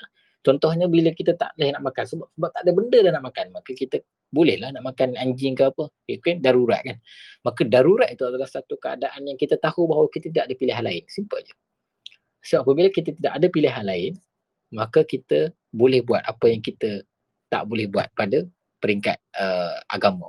Itu dipanggil sebagai darurat. Tapi perkataan dor itu merujuk kepada satu keadaan di mana kita memang tak boleh nak buat apa. Kita memang tak boleh nak buat apa. Saya pernah, orang pernah tanya saya, berapa lama saya nak kena uh, ambil masa kan, nak kena rasa breakdown. Dia dia dia dia pergi apa tadi beritahu istilah dia tu kan dia selalu rasa dia dia ada mental breakdown dia selalu ada tu dia kata berapa lama saya nak ambil masa saya kata saya tak tahu sebab saya bukan psychiatrist tapi dia kata orang push dia kan jadi tak boleh lah uh, push dia apa semua macam tu family pun push apa semua dia kata oh tapi bab tu saya tahulah bahawa masa untuk kita ambil adalah hak kita kita nak ambil banyak mana pun masa untuk kita sembuh untuk kita menyembuh itu hak kita orang lain tak payah peduli tak payah peduli apa yang orang cakap sebab itu adalah hak kita. Orang mungkin boleh meminta, boleh menekan, boleh mendesak tetapi itu bukan masa mereka. Itu masa, ini masa kita. So take your time untuk kita healing, untuk kita menyembuh walaupun banyak mana pun sebab kita deserve pada benda tu kan. Dan kalau kita baca daripada apa yang Nabi Ayub sebut ni, Izna ada rabbahu ani masani daru, masani daru. Aku ni sesungguhnya aku ni sedang ditipu penyakit dan dalam keadaan penyakit itu sangat aku tidak ada pilihan apa-apa kan dia tak perlu nak detailkan sebab apa sebab bila Nabi Ayub tak detailkan doa ini sakitnya apa sedangkan kalau kita baca cerita Nabi Ayub sakit Nabi Ayub tu sampai kan kulit dia pun dilapah-lapah dah sebab dia punya sakit dia tu kan. Punya sakit sampai macam tu. Tapi Nabi Ayub tak detailkan Allah tak detailkan sebab apa? Sebab Allah nak pastikan supaya ayat ni kita boleh amalkan dalam keadaan apa-apa sakit sekalipun. Itu satu. Yang kedua ayat ni relevan lah sepanjang masa. Dan terus Nabi Ayub mention sesuatu yang sangat besar dekat sini. Kalau selalunya kan kita akan cakap lah kan Ya Allah aku ni sakit. Engkau lah Tuhan yang maha menyembuh. Simple lah. Kan kita akan cakap macam tu. Ya Allah engkau lah Tuhan yang, yang boleh menyembuhkan segala penyakit Maka sembuhkanlah aku Tapi kalau kita perasan Nabi Ayub dia cakap apa Dia kata Ya Allah aku sakit Tapi Engkau lah Tuhan yang sangat mencintai aku dan sangat mencintai keseluruhan alam ini perkataan yang dipilih oleh Nabi Ayub adalah perkataan rah, rah, rahimah, rahmah, arhamur rahimin. Cinta kepada segala cinta. Ha, itu bahasa yang saya nak sampaikan tu. Arhamur rahimin adalah cinta kepada segala cinta, kasih sayang kepada segala kasih. Ni sakit ni. Sakit. Tapi cara, angle, mes, apa cara Nabi Nabi Ayub melihat kesakitan itu adalah ruang di antara kita untuk mendapatkan payungan cinta Allah yang cinta segala-gala cinta. Arhamur Rahimin. Segala-galanya Allah yang paling cinta. Saya pernah cerita dekat sesi sebelum ni kan. Bab cinta dalam Quran ni seronok kita nak urai. Cinta manusia ni terhad. Contoh, Allah ada poligami. Tapi kat mana-mana pun tak boleh, kita tak boleh nak share. Dia benarkan apabila situasi tertentu. Bahkan ada syarat dan sebagainya. Tapi kat mana-mana pun kenapa susah? Kenapa benda tu jadi satu perdebatan yang sangat? Sebab benda tu bukan senang nak share. Kasih sayang, cinta manusia tu terhad. Dia bersifat terhad. Walaupun kita kata, cinta ni dia tak ada limit lah. Dia macam tak ada amount. Dia bukan benda yang boleh kita calculate. Benda, benda yang boleh kita hitung dan kira. Tak. Memang tak boleh. Tapi dia tetap terhad. Kau mana-mana dia tetap terhad. Bagi contoh kita nak poligami. Dia ter, sebab tu jadi isu. Sebab terhad. Kita tak boleh nak berkongsi rasa yang kita ada tu kepada banyak orang sebab orang tu akan rasa dia punya benda tu. Ha, Orang A akan rasa dia punya, orang B akan rasa dia punya. Jadi benda tu akan jadi satu perebutan. Tapi cinta Allah lain. Bila Allah menciptakan cinta yang terhad di sisi makhluk, iaitu manusia, kita ambil, Maksudnya kita, Allah nak beritahu kat kita bahawa ada cinta yang tak terhad. Yang dia punya limitless. Dia sangat besar daripada apa yang kita sangka. Maka itu adalah Tuhan. Maka Allah sebut Arhamur Rahimin. Cinta se- kepada segala cinta. Nampak besar dia punya tu. Payungan cinta tu lagi besar daripada apa yang kita kita sangka kan. Dan segala yang Allah buat ini adalah bahagian daripada segala kecintaan itu. Jadi bila Nabi Ayub dia berdoa kepada Allah, dia sakit. Dia dalam keadaan yang tak ada banyak pilihan dalam hidup dia. Tapi yang dia doa, yang dia sebut Allah, dia sebut sebagai Tuhan yang penuh dengan cinta. Tuhan yang maha mencintai da- dan Tuhan yang penuh dengan cinta daripada segala-gala cinta. Tuhan yang paling mempunyai cinta. Ha, tu saya nak terjemah dalam bahasa Melayu tu. Tapi nak cerita perkataan Arhamur Rahimin tu. Kalau kita tengok, dia macam tak ada kaitan dengan sakit. Sepatutnya dia boleh memanggil Tuhan yang maha menyembuhkan penyakit. Tuhan yang maha meringankan beban. Tapi dia sebut Tuhan yang penuh, yang mengis, yang cinta, yang mencintai lebih daripada segala-galanya. Walaupun sakit, dia tahu bahawa itu adalah bahagian daripada hubungan cinta dia dengan Tuhan. Ha, ini poin yang yang tadi kita ulang tadi, saya ulang tadi. Tapi nak cerita angle tu, bagaimana bahasa yang digunakan oleh seorang Nabi yang dia tahu bahawa dia ni terpilih. Dia terpilih. Dalam masa sama tapi dia terpilih, tu, dia tu Nabi tapi dia tetap diuji dengan kesakitan. Jadi apabila kita rasa bahawa kita diuji dengan kesakitan emosi ke, fizikal ke, macam mana sekalipun keadaan kita, mental ke, psikologi ke, apa sekalipun, itu tak menjadikan kita asing daripada Tuhan. Itu sebenarnya menjadikan kita lebih dari dari lebih dekat dengan Tuhan. Semuanya adalah proses takarub. Sebab dia adalah proses untuk kita sentiasa mencari Tuhan tu. Ada satu dialog dalam diri kita, ada satu pergelutan. Kenapa aku tak macam orang lain ni? Maka kita akan mencari yang menggantikan kita. Yang menggantikan, kita akan mencari sebab itu. Dan sebab itu adalah Tuhan. Bila Tuhan letak kita asing daripada orang lain, maksudnya Tuhan nak kita dekat dengan dia. Itu cantik. Saya kalau urai lagi dia jadi macam apa nama Tazkiyatun Nafs punya session kan. Jadi macam motivasi sangat tapi saya nak cerita angle itu. Bagaimana bagaimana doa itu memak, menanamkan satu makna yang sangat baik kepada kita. Kita bukan hanya meminta untuk disembuh tapi kita juga meminta untuk terus dicintai oleh Allah. Ha. Kan? Okey. Terima kasih Zaid. So uh, jawab apa ayat yang sangat baik. Saya simpan ayat tu nanti kalau ada masa kita urang yang lebih panjang. InsyaAllah. Terima kasih Zaid. Uh, lagi lagi. Dah sepuluh setengah, dah sejam dah. Kita selalunya buat sampai pukul sebelah ke pukul sebelah setengah macam tu je. Hari tu kita buat sampai pukul dua belas ke. Aku salam silakan. Puan Wan. Betul. Uh, saya Wan Nur. Wan Nur. Okey, silakan. Ah, ya. Uh, sebelum uh, saya kongsikan uh, tentang ayat yang saya rasa sangat uh, baguslah bila rasa lelah tu, uh, saya terpanggil nak cakap semula yang uh, Hafiz uh, Faiza dia cakap tadi yang pasal uh, kita kadang-kadang saya saya sebelum ni saya terfikir uh, senangnya kita nak nampak kasih sayang Allah tu dekat uh, kesenangan. Contoh macam kita keluar uh, oh hari ni tak tra- uh, tak ada traffic jam, semua orang tak horn, semua macam uh, jalan semua saya, saya rasa macam wah uh, ini kasih sayang Allah ni tapi susahnya kita nak lihat uh, rahmat Allah tu dekat uh, apa yang uh, sukar menimpa kat kita. Uh, jadi Hmm. Apa yang uh, Faiz uh, ceritakan tadi tu macam sangat uh, oh macam saya macam oh terkaitnya macam tu kan. So jadi Hmm. uh, sangat uh, bantulah kepada apa yang saya fikirkan sebelum ni. Okey, jadi untuk uh, ayat yang uh, saya nak kongsikan adalah uh, surah uh, yang ke-90 uh, iaitu Al-Balad. Okay, ini adalah surah pendek saja yang uh, saya rasa saya letakkan uh, terjemahan surah ni dekat uh, macam dulu uh,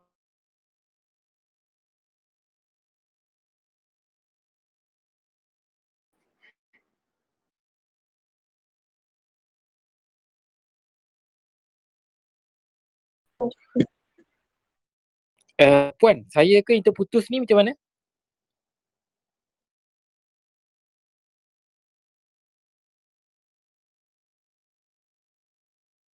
ya Allah. Hello?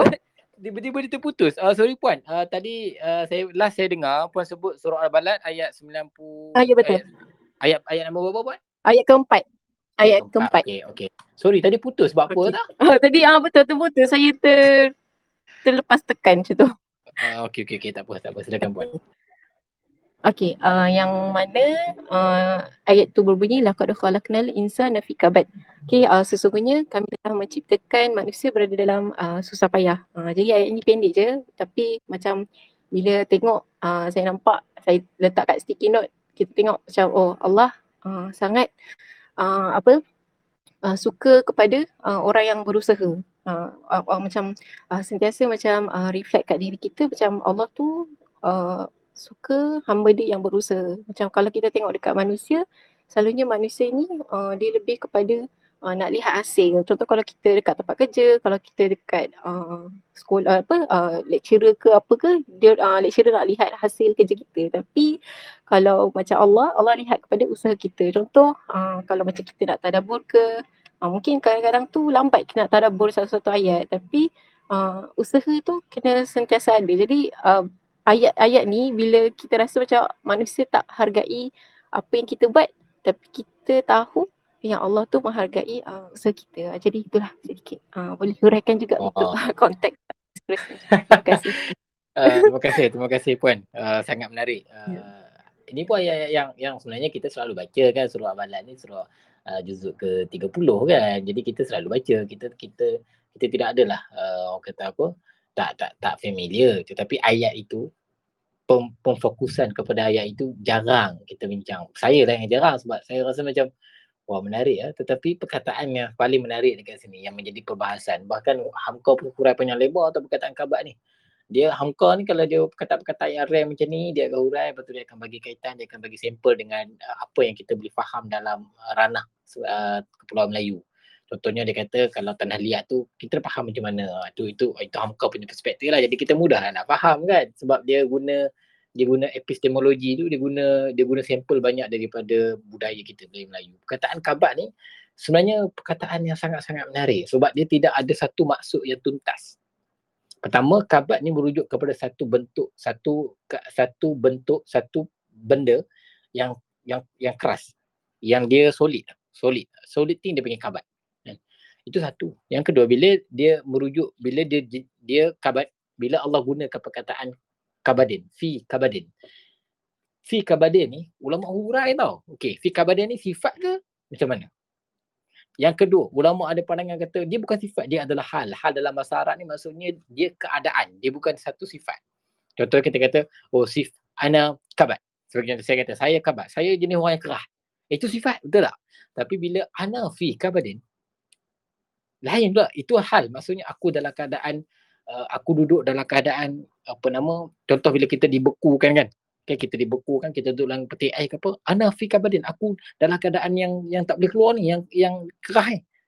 So nampak tak? Beza dia. Beza dia satu sifat satu hal. So ulama berbincang lah panjang lebar. Ada yang kata bukan sifat bukan hal. Tapi lebih kepada kata nama kan isim, isim fa'il. Sebab dia merujuk kepada orang. Payah.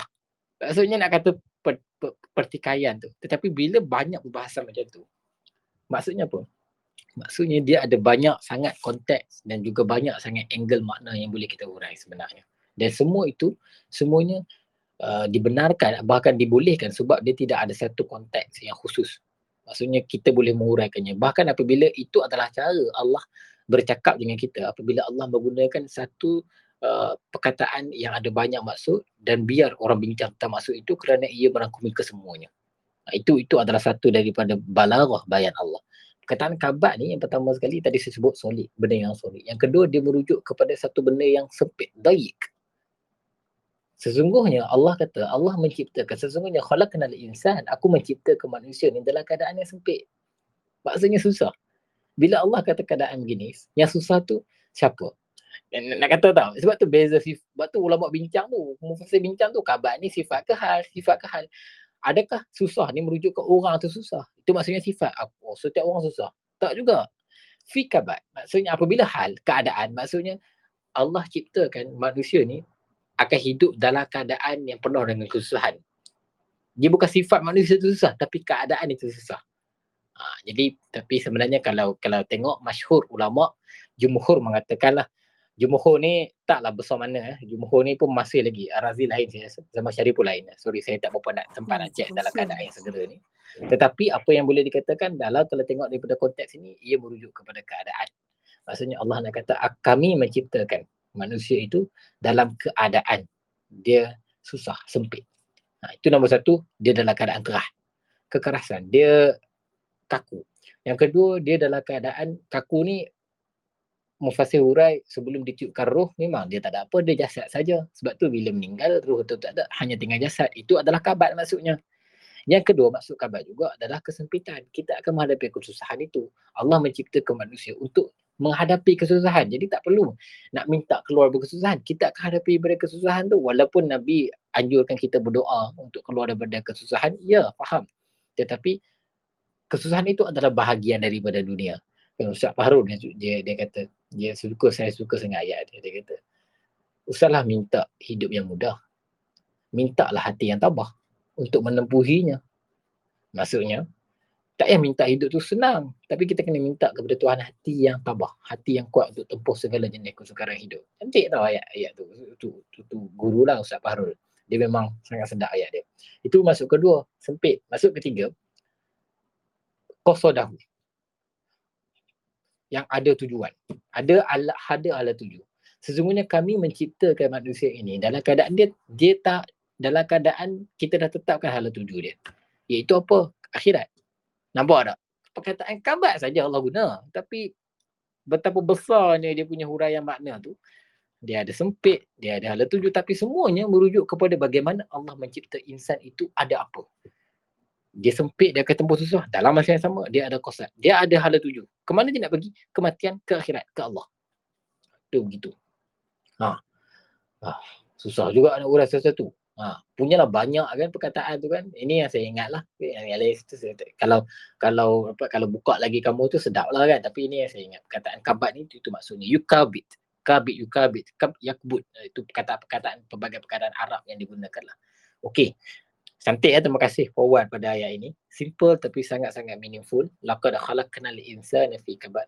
Kami jadikan manusia itu dalam keadaan dia dia menghadapi kesukaran, uh, uh, apa, kebekuan uh, perjalanan dia, perasaan dia.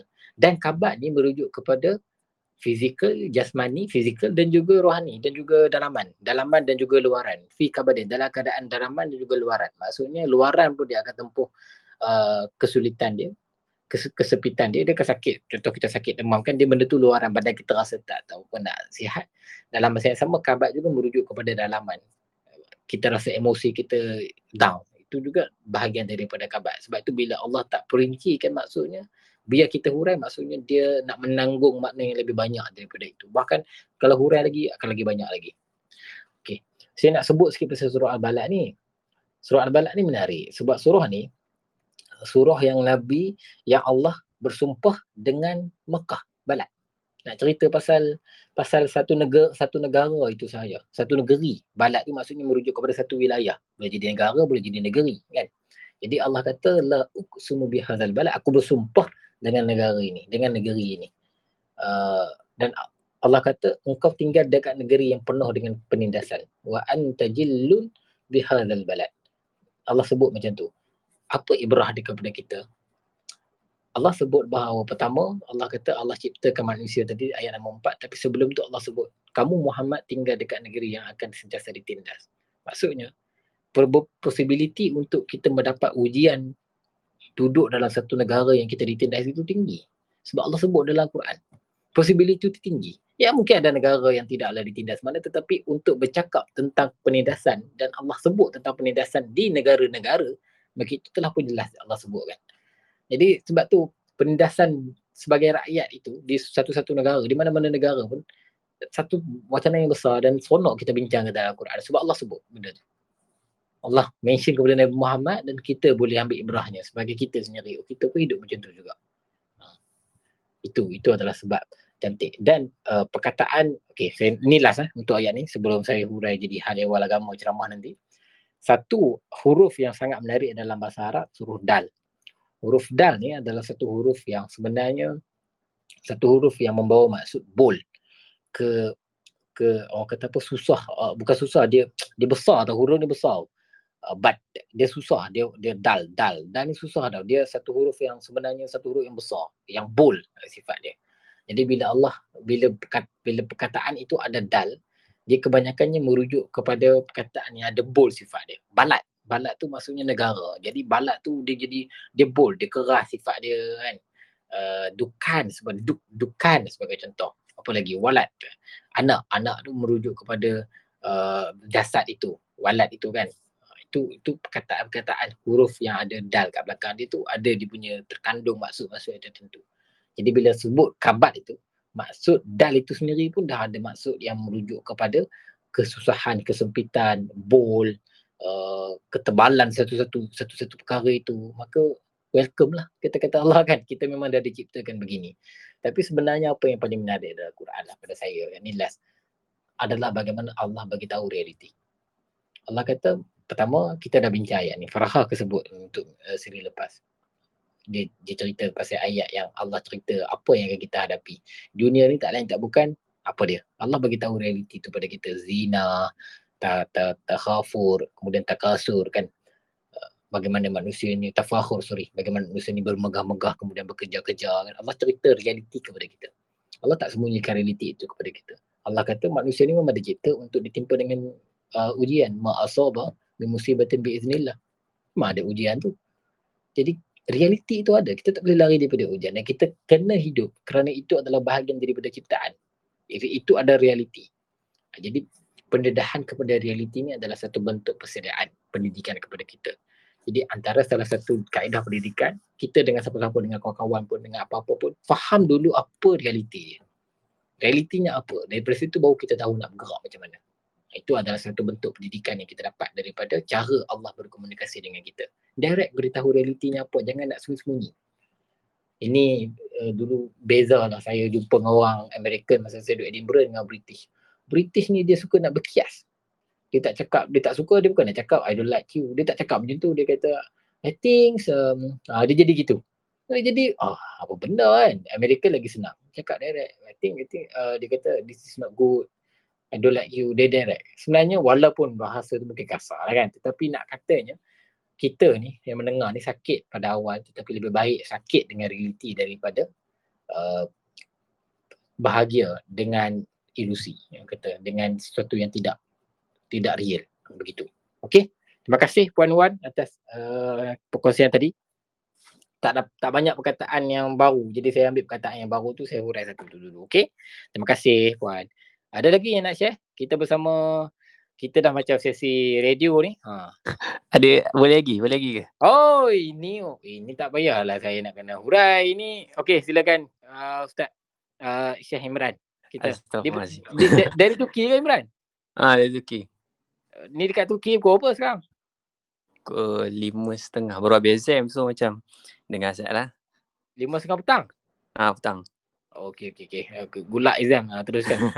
Uh, saya just share je sebab uh, saya, saya rasanya macam sebelum ni Faiz pernah cerita pasal uh, Inama Ashku Bathis waktu lepas kan. Ya. Uh, saya ingat sih macam kita mungkin nanti uh, Faiz boleh huraikan lebih lebih sedap. Tapi saya macam nak kembali balik kepada ayat uh, 80, ya, 84 iaitu dua ayat sebelum. Hmm. Dua ayat Surah, sebelum surah Yusuf juga ke? Surah Yusuf, surah Yusuf. Hmm. Saya tak sure Hmm. Faiz dah, dah terangkan ayat wa tawalla anhum wa qala ya asafa ala Yusuf wa biyaddat aynahu min al-huzni fa huwa kadhim. Oh, saya saya tak hurai lagi. Ah, better better Imran. Ah se- saya sebut je. Okey. Tapi kalau let's say Faiz nak tambah, Faiz tambah. Dan saya sangat suka kalau Faiz boleh tambah. So dekat ayat ni uh, macam Faiz pun dah cerita sebelum ni berkenaan dengan yang hilangnya Bunyamin. Waktu tu Bunyamin hilang dekat Mesir. Kemudian mereka balik.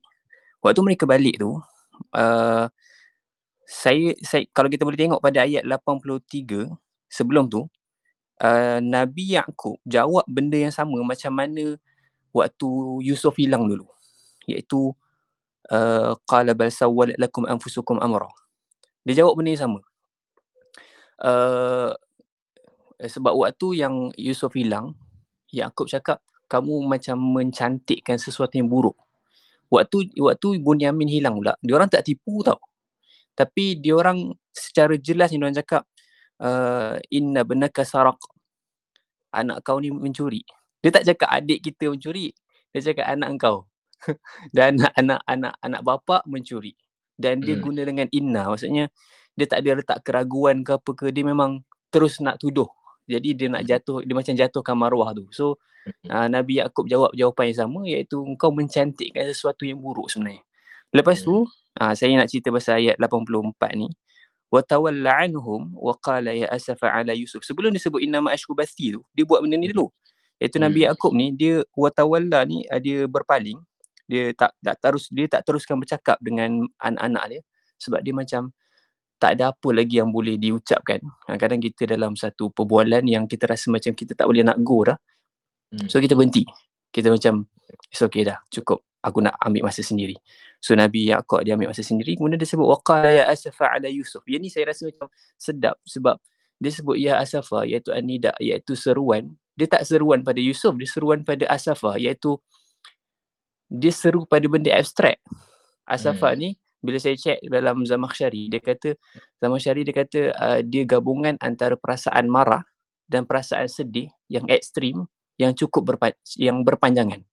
Hmm. Maksudnya dalam jiwa dia tu ada kesedihan uh, sebab dia kadang-kadang sedih uh, akar sedih boleh menjadikan marah, akar marah boleh jadikan sedih dia gitulah lebih kurang kan.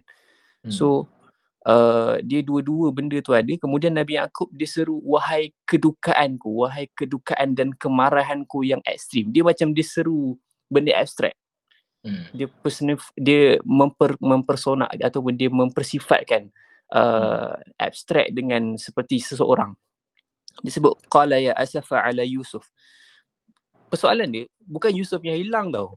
Soalan Hmm. dia ialah Bunyamin yang hilang. Betul. Tapi kenapa sebut Yusuf? Kenapa tak sebut uh, ya asafa ala Bunyamina? Kenapa Ah. bukan Bunyamin kan? So bila bila saya tengok saya baca lah saya macam terfikir-fikir kemudian saya buka lah Ar-Razi. Uh, Hmm. Ar-Razi dia sebut uh, dia macam triggered. Sebab uh, okay kita kita kadang-kadang dalam satu kehidupan ni kadang-kadang kita berjalan uh, kita macam dulu pun mungkin ada masa silam yang tak berapa nak sedap ke apa kan. Tiba-tiba kita dengar satu lagu dekat tepi kedai. Satu lagu Hmm. je kita kita kita ditakdirkan dengan lagu tu. Kita bukan nak pilih mendengar lagu tapi kita terdengar lagu tu. Disebabkan lagu tu mungkin ada satu perkataan atau satu bab satu rangkap. Tiba-tiba kita punya perasaan dah bukan kat zaman sekarang tapi zaman yang dulu kita pernah lalui satu benda yang kita tak suka. Hmm. Akhirnya kita kita terbawa-bawa dan kita tak ingat dah. Ataupun waktu kita tengah cakap dengan orang, orang tu tersebut satu kalimah yang kita macam kita terus jadi macam uh, macam bercakap dengan dia tapi kita termenung, teringat benda lain. Uh, dia macam satu benda yang trigger, anchor kita. So macam ni juga bila Bunyamin hilang, Yusuf ni, eh Yaakob ni dia memang sedih, betul sedih lama sangat. Tapi bila Bunyamin hilang, dia rasa macam dia lagi anchor sebab Bunyamin uh, kalau ikut Bible dia daripada satu ibu dengan uh, Yusuf. Hmm. So dia hmm. banyak persamaan dia orang, banyak dan dia pun tak disukai oleh adik-beradik yang lain. Bunyamin ni tak suka, Hmm. tak disukai. So dia macam hilangnya Bunyamin, dia macam hilang hilangnya Yusuf buat kali kedua. Ah gitu. Hmm. Hmm. Kemudian dia uh, kemudian disebut wa biyadhar ainahu telah putih mata dia. Putih mata dia sebab uh, mata kita ni ada dua dua jenis, satu hitam, satu putih. So bila kata telah putih maksudnya yang hitam tu fungsinya macam putih iaitu buta lah. Ha, gitu. Kemudian Hmm.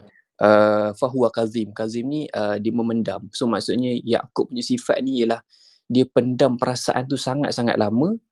Uh, dia sedih yang menyebabkan dia boleh buta dan waktu dalam keadaan kena trigger tu dia sampai larikan diri dia ataupun dia sampai berpaling dengan anak-anak dia dan dia ambil masa sendiri.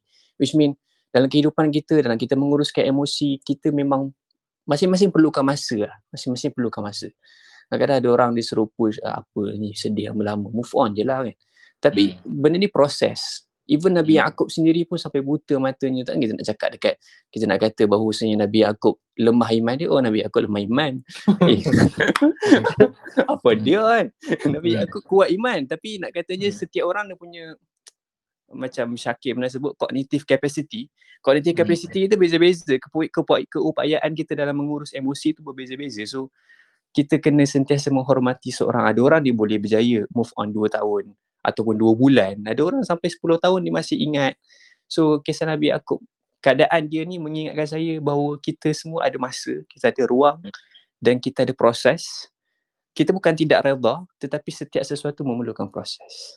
Itu je Okay. Wow, terima kasih. Uh, tu tuan-tuan perempuan. Lepas ni kita saya lepas ni kita ada sesi dengan Imran ni saya ada plan lah Imran uh, semua. Uh, terima kasih Imran atas perkongsian sangat menarik ayat 84 ni juga ayat yang sangat bagus.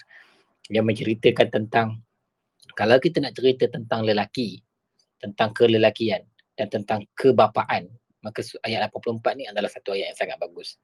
Uh, saya bila hurai dekat satu kawasan, dekat satu program, uh, lapang kawasan tu saya nak cerita kami duduk sampai antai-antai geng-geng JT. Tapi kebetulan masa tu ada Ustaz Fahrul. Nak cerita lah kan, nak cerita tu keadaan tu. Saya masih ingat. Saya kata, saya pun hurai. Waktu tu ni dekat Meninjau, kami buat, uh, kami on the way tu kan saya cerita kat tepi Meninjau yang cantik tu. Sangat cantik tasik Meninjau tu, ceritalah tentang bagaimana uh, cerita Nabi Yusuf, apa semua kan. Ceritalah tentang ayat ni, Nabi Yusuf sedih, uh, Nabi Nabi Yakub sedih, kehilangan anak yang dia sayangi dia tapi dia tak cerita kehilangan tu. Dia sedih, dia hanya mampu memendam kesedihannya itu. Gitu-gitu-gitu cerita lepas tu Fahrul dia respon. Dia kata daripada Nabi Yakub kita belajar yang lelaki ni kemuncak kesedihan dia bukan lagi air mata. Tapi dia kata diam, diam yang panjang dia kata. Fuh, saya dengar ayat tu ya Allah sedapnya dan sangat betul. Lelaki ni dia punya bukanlah saya nak defend lelaki atau perempuan tapi saya rasa saya, saya boleh relate lah. Dan apabila kita baca karakter Nabi Yakub perasan Nabi Yakub jarang cerita apa apa yang dia rasa. Sebab itu bila bila orang kata apa bila orang kata lelaki ni payahlah nak open up memang payah. Dia, saya banyak lah sebab kenapa payah tu saya saya dia susun posting untuk untuk untuk esok. Tapi tak apa cerita malam ni. Lelaki tu ada banyak sebab yang payah lah. Bukan saya nak defend. Cuma saya nak saya nak cuba masuk into perspektif kan. Sebab setiap perkataan lelaki-lelaki itu dia ada dia punya pemberat tau. Dia ada dia punya tanggungjawab dia. Setiap perkataan itu harus dipertanggungjawabkan. Jadi mungkin dia memilih diam seketika untuk kerana dia faham bahawa dia tak mampu nak mempertanggungjawabkan perkataan dia lagi. Mungkin dia tidak mengungkapkan lagi kerana dia tahu bahawa dia tak mampu nak meng, dia tak mampu nak bertanggungjawab kepada ungkapan dia, lafaz dia nanti. Contoh, sebab itu besar lafaz akad nikah lelaki besar. Kena cakap bagi dengar. Kalau boleh cakap, tak boleh. Kena dengar dan daripada pendengaran itulah barulah saksi akan katakan sah ke tidak. Kalau dengan saya tak boleh. Kena dengar dan kena jelas. Kerana bagi lelaki lafaz itu harus dipertanggungjawabkan sebaiknya. Bila saya tengok cerita Nabi Yaakob, ada relate. Nabi Yaakob dia jarang cakap. Dia cakap bila perlu je. Contoh bila dia cakap, dia cakap first. Dia kata ke anak dia, wahai Yusuf, wahai Yusuf, jangan cerita benda ni kepada anak-anak lain. Penting benda tu dia cakap. Lepas tu dia tak cakap apa dah. Dia cuma cakap, dia cuma ber, bermujamalah dengan anak dia je lah. Dia tak cerita pun walaupun dia, ada ulama kata tahu apa yang terjadi kan. Tapi dia tak cerita. Bahkan bila dia datang, uh, mereka datang pun, dia cakap dia dia dia akhirnya dia mampu mengat, akhirnya dia kata ya asafa ala Yusuf. Itu adalah ungkapan yang yang paling sedih yang diungkapkan oleh seorang ayah yang telah lama menanggung kesedihan.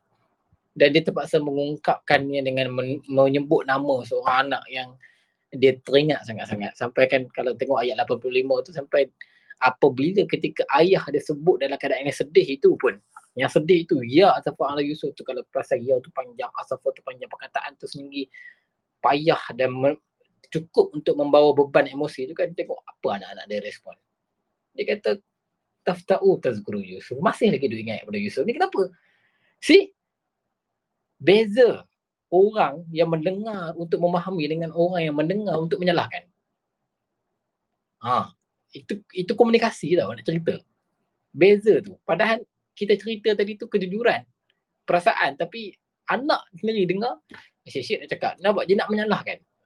Itu itulah bahagian yang saya rasa macam wah itu ayat ayat, ayat Safarul lah. Saya nak tambah sikit apa yang diuraikan oleh Imran tadi. Perkataan asaf, asafa. Perkataan asafa. Satu lagi maksud perkataan asafa ni maksudnya apa tau? Maksudnya bawah. Di bawah. Bila kita kata apa asafa syaik maksudnya sesuatu itu berada di bawah. Jadi bila merujuk bila ya asafa ni dia merujuk kepada satu kesedihan yang sangat kuat dalam masa yang sama satu keadaan di mana emosi kita berada pada tempat yang paling bawah. Paling bawah ni maksudnya paling ayat bahasa kini paling koyak lah, paling nipis emosi itu. Emosi kita berada di perasaan itu berada di yang tempat yang paling bawah. Asafar as apa? As, uh, ya asafar ala ardi. Apa asafar ala ardi juga merujuk kepada di tempat kawasan yang paling bawah kan. Negara yang paling bawah. Contoh gitu. Asaf tu maksudnya di bawah. Jadi emosi itu berada di tempat yang bawah. Itu satu lagi contoh nak cerita betapa cantiknya perkataan Allah dia menggunakan perkataan yang dua maksud tu cukup untuk menguraikan maksud selepas itu. Contoh, oh uh, asaf ni maksudnya syiddul hazan. Kuat, kuatnya kesedihan tu. Eh apa maksud kuatnya kesedihan? Oh maksudnya bila hang rasa emosi hang berada di tempat yang paling bawah, hang akan cepat sensitif, hang akan cepat hang akan rasa down gila-gila lah. Ha, down pun lah perkataan down tu. Down gila-gila. Maka itu adalah asaf. Down gila-gila itu adalah asaf. Ha, saya nak cerita, saya saja nak tambah daripada Imran tadi. Cantik uh, perkataan yang Allah Allah Allah uh, gunakan untuk ceritakan keadaan Nabi Nabi Yakub ni. Okey, tuan-tuan dan puan dah pukul 11 semua. Uh, saya masih lagi buka satu saja siapa-siapa yang nak share, boleh nak share. Masa saya, saya nak tengok berapa orang sebenarnya. Uh, 137 uh, kenapa ramai sangat ni saya tak faham. Uh, tapi tak apa. Uh, minta maaf kalau ada apa-apa kekurangan daripada saya dan juga rakan-rakan lain. Uh, Imran tadi memang kawan kami dulu kami kami dulu suka buat halakoh itu kita bincang Rahim Maktum. Uh, Imran ni dia belajar dekat ni belajar dekat Turki bagus ni dia uh, uh, bagus kena follow saya follow suka gambar-gambar Turki tu lawa geram tu kita okey uh, ada lagi tak yang nak share Quran mungkin last kita ambil sebelum sampai pukul 11 Uh, Assalamualaikum. Waalaikumsalam. Dengar Puan Amirah, tu? betul? Ah, dengar dengar. Cik Amirah. Okey. Dengar ke? Dengar dengar dengar, dengar Puan. Silakan. Okey. Uh, InsyaAllah saya nak kongsi juga um, ayat daripada surah Yusuf juga. Oh, wow, saya- memang oh, memang. Okey, teruskan teruskan. Okay, um, bagi saya memang, memang ayat ni adalah ayat yang sangat membangkitkan semangat saya lah waktu saya Ha. dengar, waktu saya baca. Um, yang mana kita tahu uh, kisah Nabi Yusuf ni memang sangat kisah yang sangat baik untuk kita semua kan. Okay, um, ayat tu adalah ayat ke-23 saya bacakan maksudnya lah. Uh, yang maksudnya dan perempuan yang dia yakni Yusuf tinggal di rumahnya menggodanya menggoda dirinya. Hmm. Dan dia menutup pintu-pintu lalu berkata, marilah dekat kepadaku. Yusuf berkata, aku berlindung kepada Allah, sesungguhnya Tuhan Tuhanku telah melayaniku dengan baik. Sesungguhnya orang-orang yang zalim tidak akan berjaya. Hmm. Well, um, macam kalau kita tengok konteks ayat ni dia merujuk kepada kisah um, waktu uh, Zulaikha cuba menggoda Nabi Yusuf kan. Hmm. Tapi saya tertarik dengan uh, apa yang diungkapkan oleh Nabi Yusuf iaitu um, sesungguhnya Tuhanku telah melayaniku dengan baik. Macam Hmm. macam tak ada correlation sebenarnya saya macam apa kena mengenai orang ajak zina tiba-tiba nak cakap pasal orang apa cakap pasal apa Tuhanku telah menjagaku dengan baik macam ah apa tapi um, mengimbau kisah Nabi Yusuf daripada kecil sampailah ke saat itu kita boleh cakap yang um, kisah Nabi Yusuf ataupun apa pengalaman yang Nabi Yusuf tempuhi adalah sesuatu yang sangat-sangat menyedihkan. Saya teringat kawan saya pernah cakap uh, dekat saya waktu kita uh, pernah lah sembang pasal kisah Nabi Yusuf ni. Uh, yang mana dia cakap kalau ikutkan logik akal manusia, um, Nabi Yusuf sebenarnya boleh jadi seorang psycho ataupun seorang yang mengalami depression yang sangat teruk. Sebab Hmm. ialah bayangkan daripada kecil kan, kecil lagi macam budak-budak lagi tiba-tiba dah kena buang keluarga. Lepas tu macam masuk nela, uh, masuk apa telaga, lepas tu kena jual, lepas tu kena jadi hamba macam tak tak nampak langsung mana kebahagiaan yang Nabi Yusuf uh, pernah rasai kan. Tapi walau apa pun maksudnya daripada segala kesedihan Nabi Yusuf pernah alami daripada kecil sampailah ke saat itu. Uh, once uh, ada ada situasi yang me- memerangkap Nabi Yusuf dalam satu situasi yang tak baik ke ataupun apa-apa sangat ajaib lah bila Nabi Yusuf dia uh, Nabi Yusuf ingatkan ingat kepada Allah dan Nabi Yusuf tetap memuji Allah. Nabi Yusuf kata Allah telah menjaga aku dengan sangat baik. Macam uh, sedangkan macam ah, mana mana yang baiknya kan? Kalau kita kita manusia biasa kita akan cakap mana yang baiknya?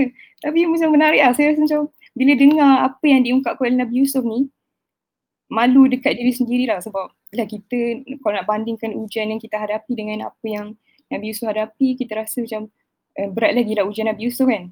Tapi um, apa yang Nabi Yusuf ungkapkan ni adalah satu pelajaran yang bagi saya sangat sangat boleh diambil itibar oleh kita semua yang mana kita rasa macam oh even Nabi Yusuf boleh boleh cakap macam tu kenapa aku tak boleh kan? Hmm, jadi macam reflect lah saya bila, bila saya dengar ni saya macam ya aku aku kena ni je Nabi Yusuf kena ni kan? Tapi macam Nabi Yusuf boleh bersangka baik dekat Allah? Macam sangat menarik lah. Hmm, tapi saya saya semua saya tak faham lagi kenapa apa terkaitan uh, ungkapan Nabi Yusuf tu. Macam kenapa dia dibernafis cakap macam tu lah? Macam tu lah. Itu benda yang saya tak faham lagi. Kalau apa Encik Faiz nak apa um, uraikan ke ke tahu itu Ah. saja Okey, terima kasih uh, Puan. Sebenarnya ayat ni sangat bagus tau. Ayat ni antara yang kita urai dulu panjang lebar lah kan. Sebab ayat ni banyak perkataan-perkataan yang rare. Yang mana dia sangat indah dan dia hanya ada pada surah Yusuf. Sebagai contoh ma'azallah kan. Ma'azallah ni kita suka sebut a'udzubillah. Tapi dalam surah Yusuf dia panggil ma'azallah. Kan? Kataannya sama tapi tak nanti saya urai. Cuma untuk menjawab kepada persoalan uh, Puan Amirah tadi tentang apa maksud masuah kenapa tiba-tiba Tuhan dah menjaga aku dengan dengan baik maksudnya Tuhan telah pun qala ma'adallah aku berlindung kepada Allah Tuhan dah jaga aku dengan sangat-sangat baik perkataan ni dalam Al-Quran ni dia ada macam ni dia ada tafsir maksur bi maksur maksud di antara bahagian daripada tafsir bi maksur bi maksur ni maksudnya di, ayat Al-Quran itu dihuraikan dengan ayat Al-Quran yang lain. Satu perkataan Al-Quran itu juga dihuraikan dengan perkataan yang lain yang ada dalam Al-Quran juga. Uh, dalam yang lebih tepat lagi kalau ada konteks yang sama. Sebagai contoh perkataan maswa ya. Yang kita nak hurai dekat sini perkataan maswa ya. Tuhan telah pun melayani aku dengan baik. Apa maksud maswa ya? Kenapa tiba-tiba Yusuf nak cakap yang Tuhan dah layan dia dengan baik kan? Okey ini yang menjadi pertikaian sebenarnya. Okey ada yang kata uh, Robbi ni bukan merujuk kepada Allah. Robbi ni merujuk kepada bos. Sebab apa? Sebab kita kena rujuk balik ayat 21 kalau ayat 21 Allah dah gunakan perkataan maswa tu. Kita pun dah dengar perkataan maswa tu. Faqala allazi ishtarahu min misra limraatihi akrimi maswa. Kita beli kemudian kata tuan itu kepada isterinya kan? Dia kata layan dia dengan layan akrimi maswa layan dia dengan baik asa an yanfa'ana au nattakhizahu walada maksudnya dalam keadaan hari ini dalam ayat 21 ni kita dah diberitahu bahawa Yusuf dah dibeli dan Yusuf dah ada bos. Kemudian walamma ba- walamma balagha syudah kemudian dia lama kerja kat situ. Sampailah tiba-tiba ada berlakunya isu yang kita bincangkan ni. Jadi ada pandangan yang mengatakan bahawa Yusuf merujuk kepada tuan tu bos tu. Aku tak nak buat macam ni aku tak nak buat apa kan pertama sebab aku nak berlindung kepada Allah. Yang kedua sebab tuan hang layan aku dengan baik aku tak nak khianat kat dia nampak tak dia punya konteks nampak. Sebab itu ada mufassir mengatakan bahawa ia merujuk kepada bos. Ha. Tetapi jumhur bukan jumhur salah. Masyhur maksudnya lebih terkenal lebih ramai lebih suka dibincangkan lebih uh, uh, yang di, yang dinukilkan lebih banyak. Kalau kita perasan dekat dalam uh, Syekh Ridha pun Manar atau yang ni tafsir last Manar tafsir last dia kan. Dia disebut benda yang sama. Uh, dia juga menukilkan bahawa yang ditujukan ke sini bukan Tuhan itu tetapi Tuhan iaitu Allah. Sebab itu dan dia berbeza kiraat kalau kiraat yang kata Tuhan dia tak ada Robbi panjang. Dia ada Robbi je. Cantik. Betapa betapa bagaimana kiraat ni bersilang dengan makna-makna itu. So disebabkan kiraat ada B panjang kita pun baca B Rabbi panjang. Ia merujuk kepada Allah. So bila ia merujuk kepada Allah ia tidak hanya terhad kepada konteks menjaga pada waktu itu sahaja. Nabi Yusuf merujuk kepada Allah dah jaga dia punya lama sejak daripada dia dikhianati dan juga dizalimi oleh adik-beradik dia. Maka Rabbi ahsana maswa ya maswa iaitu layanan itu merujuk kepada satu proses yang panjang yang Allah jaga dia. Kalau Allah tak jaga dia macam ni dia boleh survive duduk dalam uh, telaga satu. Kalau Allah tak jaga dia macam mana dia boleh uh, selamat ada orang hulurkan something dekat dia. Dua. Kalau Allah tak jaga dia macam mana ni? Walamma balagha asyuddahu ataina hukma wa ilman. Allah kata kami bila sampai peringkat umur kesempurna kekuatan dia maksudnya lamanya duduk dekat situ. Lama dia duduk dekat dekat dekat istana tu jadi budak jadi budak suruhan kan? Allah bagi dia hukman wa ilman. Nampak Allah jaga dia lagi. Jadi itu adalah satu bentuk bukti yang merujukkan bahawa Allah ahsana maswa Allah sangat-sangat menjaga dia dengan baik ahsana maswa ini maksudnya dengan baik kenapa sebut ahsana kenapa tak sebut uh, perkataan-perkataan yang Allah suka guna Allah sering guna merujuk kepada Allah menjaga kita kan sebagai wakil sebagai contoh tapi Nabi Nabi Yusuf sebut ahsana sebab Nabi Yusuf bercakap dengan perempuan tu. Nak bagi perempuan tu tahu bahawa kelembutan Allah, baiknya Allah, Hasan tu baiknya Allah dia jaga aku. Bahasa ahsan ni adalah bahasa biasa, bahasa yang orang faham. Nak, nak kata level dia bercakap dengan siapa tu kan yang nak bagi itu. Kemudian uh, perkataan uh, maswa ya juga Ha, perkataan maswa juga maksudnya dia bukan hanya sekadar layanan. Perkataan maswa juga maksudnya penetapan uh, uh, ni uh, makan now. Maksudnya itu. Maksudnya betapa selama ini Tuhan telah meletakkan aku di tempat ini. Maksudnya menetapkan aku dengan satu takdir yang menyelamatkan aku, yang bagus. Walaupun pada waktu itu dia hanya sekadar hamba. Tapi bagi Nabi Yusuf, dia masih lagi dipelihara oleh takdir Allah. Itu makan now tu, maksud makan now tu. Masuk sinonim daripada perkataan maswa ya. Dan selain daripada itu, uh, maswa juga maksud uh, sebagai tempat untuk kita maswa ni maksudnya melayani maksudnya kita berehat dah. Maksudnya sebab itu dia panggil asana maswa. Maksudnya Tuhan tu layan aku dengan baik. Maksudnya dia bagi aku segala hak, segala ruang, segala uh, apa yang aku perlu, segala keperluan. Tu itu adalah apa yang ditunjukkan. Kalau kita tengok, kalau kita sekali baca, kita memang payah nak jumpa. Di antara salah satu keindahan uh, balaghah Al-Quran adalah dia tak dia random. Dia punya tu pun sebenarnya random itu part of the beauty sebenarnya. Part of the uh, aesthetic beauty of the language sebenarnya dalam bahasa Arab lah, dalam bahasa Melayu, kalau kita jumpa puisi yang random pun kalau tak kena tak kena tapi kalau tapi dia susah nak buat tapi dia satu level yang lain level yang keindahan bahasa tu sangat-sangat sukar nak dibuat lah. kalau siapa yang boleh buat kalau kita baca uh, syair atau puisi yang ada random tapi masih lagi indah this is another level lah ha. dan bila Allah kata bila Allah rakamkan dialog tu qala ma'azallah innahu rabbi ahsana maswa kalau kita tengok perkataan dua perkataan saja pun kita dah tahu dah bezanya kat mana. Pertama ma'azallah bukan ma'azarabi. Kenapa bukan ma'azarabi? Sebab perkataan rabbi merujuk kepada Tuhan yang menitik beratkan hal-hal kecil. Tuhan yang memaintain kita ni. Benda-benda kecil tu teknikal tu Tuhan jaga. Allah merujuk kepada Tuhan yang disembah. Jadi tu Nabi Yaakob mention Tuhan yang difahami oleh orang, Rob itu adalah satu Tuhan yang mana dia benda-benda teknikal dia tak akan lepas, dia akan jaga semuanya. Itu saja. Jadi setakat benda daripada Nabi Yusuf dalam telaga sampailah sekarang, benda-benda kecil tu semuanya Tuhan telah aturkan dengan baik.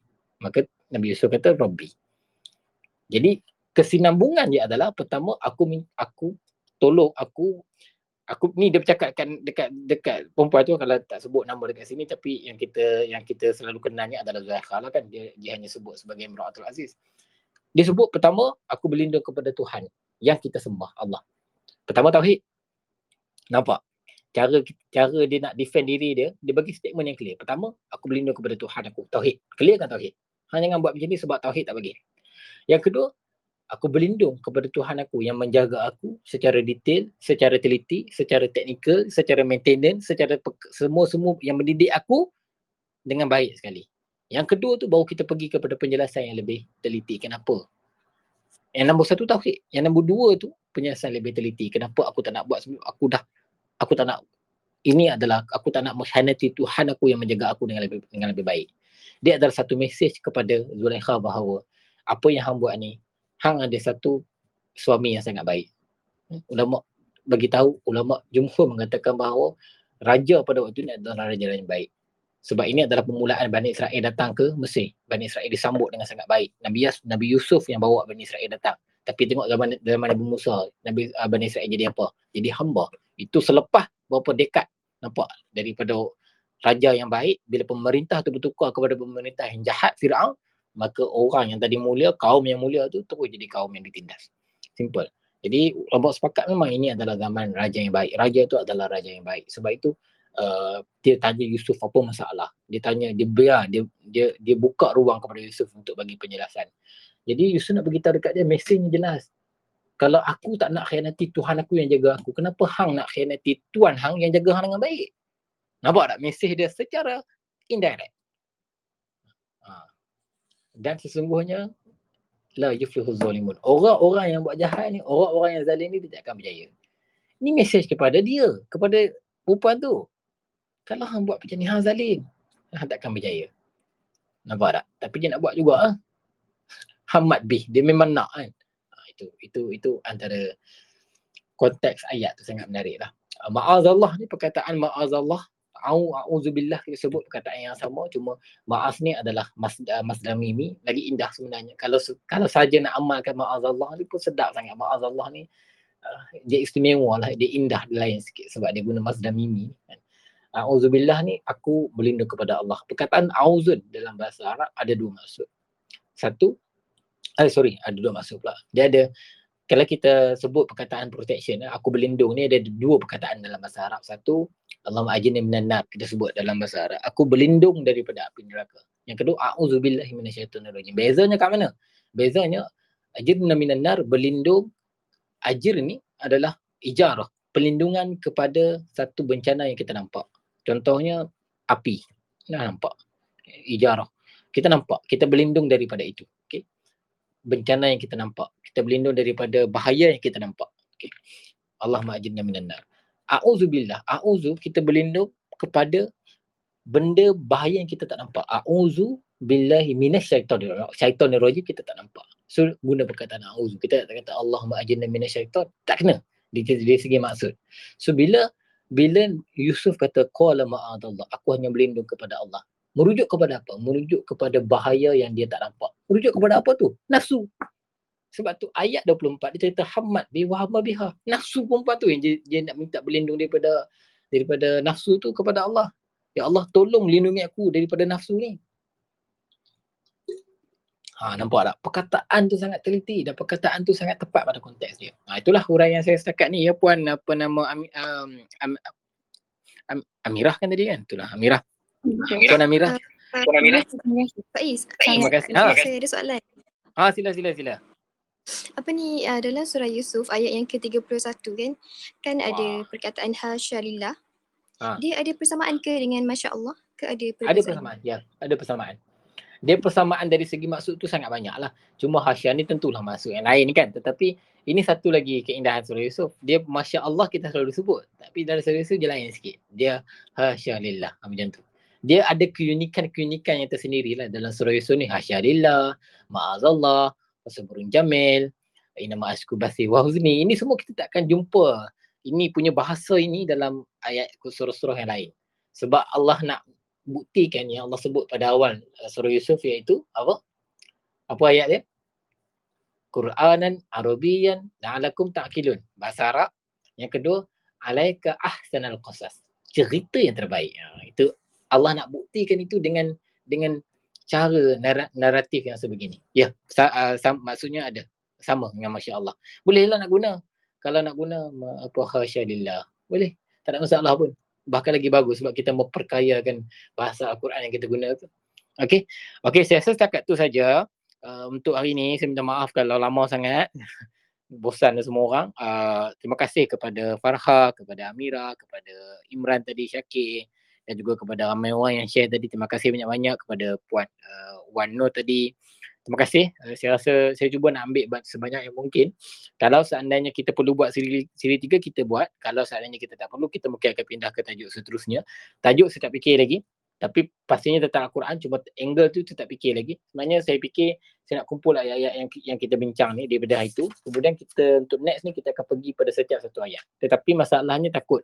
Orang kata apa, takut cram sangat, takut terlalu menghurai perkataan tu, takut berat. Uh, uh, sangat nak kena hurai sesuatu kan. Mungkin kalau kita boleh buka cerita, kalau kita nak cerita, uh, kalau ada siapa-siapa nak cerita Nabi Musa ke, cerita Nabi Yusuf ke, cerita Nabi Isa, Nabi Ibrahim, Nabi Ayub tadi ke, pun kita boleh buat. Saya sebenarnya lebih kepada biar random pun tak apa. Uh, kalau ada soalan lagi bagus, kalau ada cadangan lagi bagus, kalau ada satu persoalan tentang Al-Quran pun lagi bagus, kita bincang insyaAllah pada siri-siri seterusnya. Yang penting aim dia satu je, kita nak reflect lah. Kita nak refleksi daripada cerita-cerita ini. Kita jangan, saya nak minta izin supaya jangan, jangan kerana saya uh, kita rasa macam Quran ni hebat lah. Dia bukan kerana saya tau. Dia kerana Al-Quran tu sendiri. Memahami makna Al-Quran tu, kita hanya perlukan alat. Alat tu adalah saya, kamus, tafsir dan sebagainya. Tapi hakikatnya, esen Al-Quran tu sendiri yang sebenarnya sangat-sangat indah. Cuma kita yang kena terjun ke dalamnya. Yang kita bu- yang kita bicara ini, hanya mungkin permukaan lautan tapi kalau kita terjun ke dalamnya kita akan dapat lagi lagi lagi dalam keindahan yang kita tak terka daripada atas. Ha. Itu kita kena sama-sama terjun ke dalam itu dan kita cuba cari cara untuk macam mana kita nak cari, macam mana kita nak cari lagi makna Al-Quran, korek lagi, reflect lagi. Yang penting apa kesan yang kepada diri kita. Ha, saya rasa takat tu je. Terima kasih banyak-banyak kepada yang uh, join pada hari ini. ramai saya sebenarnya tak tahu ramai ni sebab apa tapi terima kasih banyak-banyak sebab stay sampai hari ni. InsyaAllah kita jumpa lagi untuk next series yang paling yang paling penting yang confirm hari Khamis malam Jumaat 9.30. Cuma minggu depan atau minggu sekali lagi tu nanti saya confirm balik. Okay. Uh, setakat tu saja. Terima kasih. Assalamualaikum warahmatullahi wabarakatuh. Bye bye. Saya dah record, saya stop recording. Nanti saya share, okay? uh, stop recording.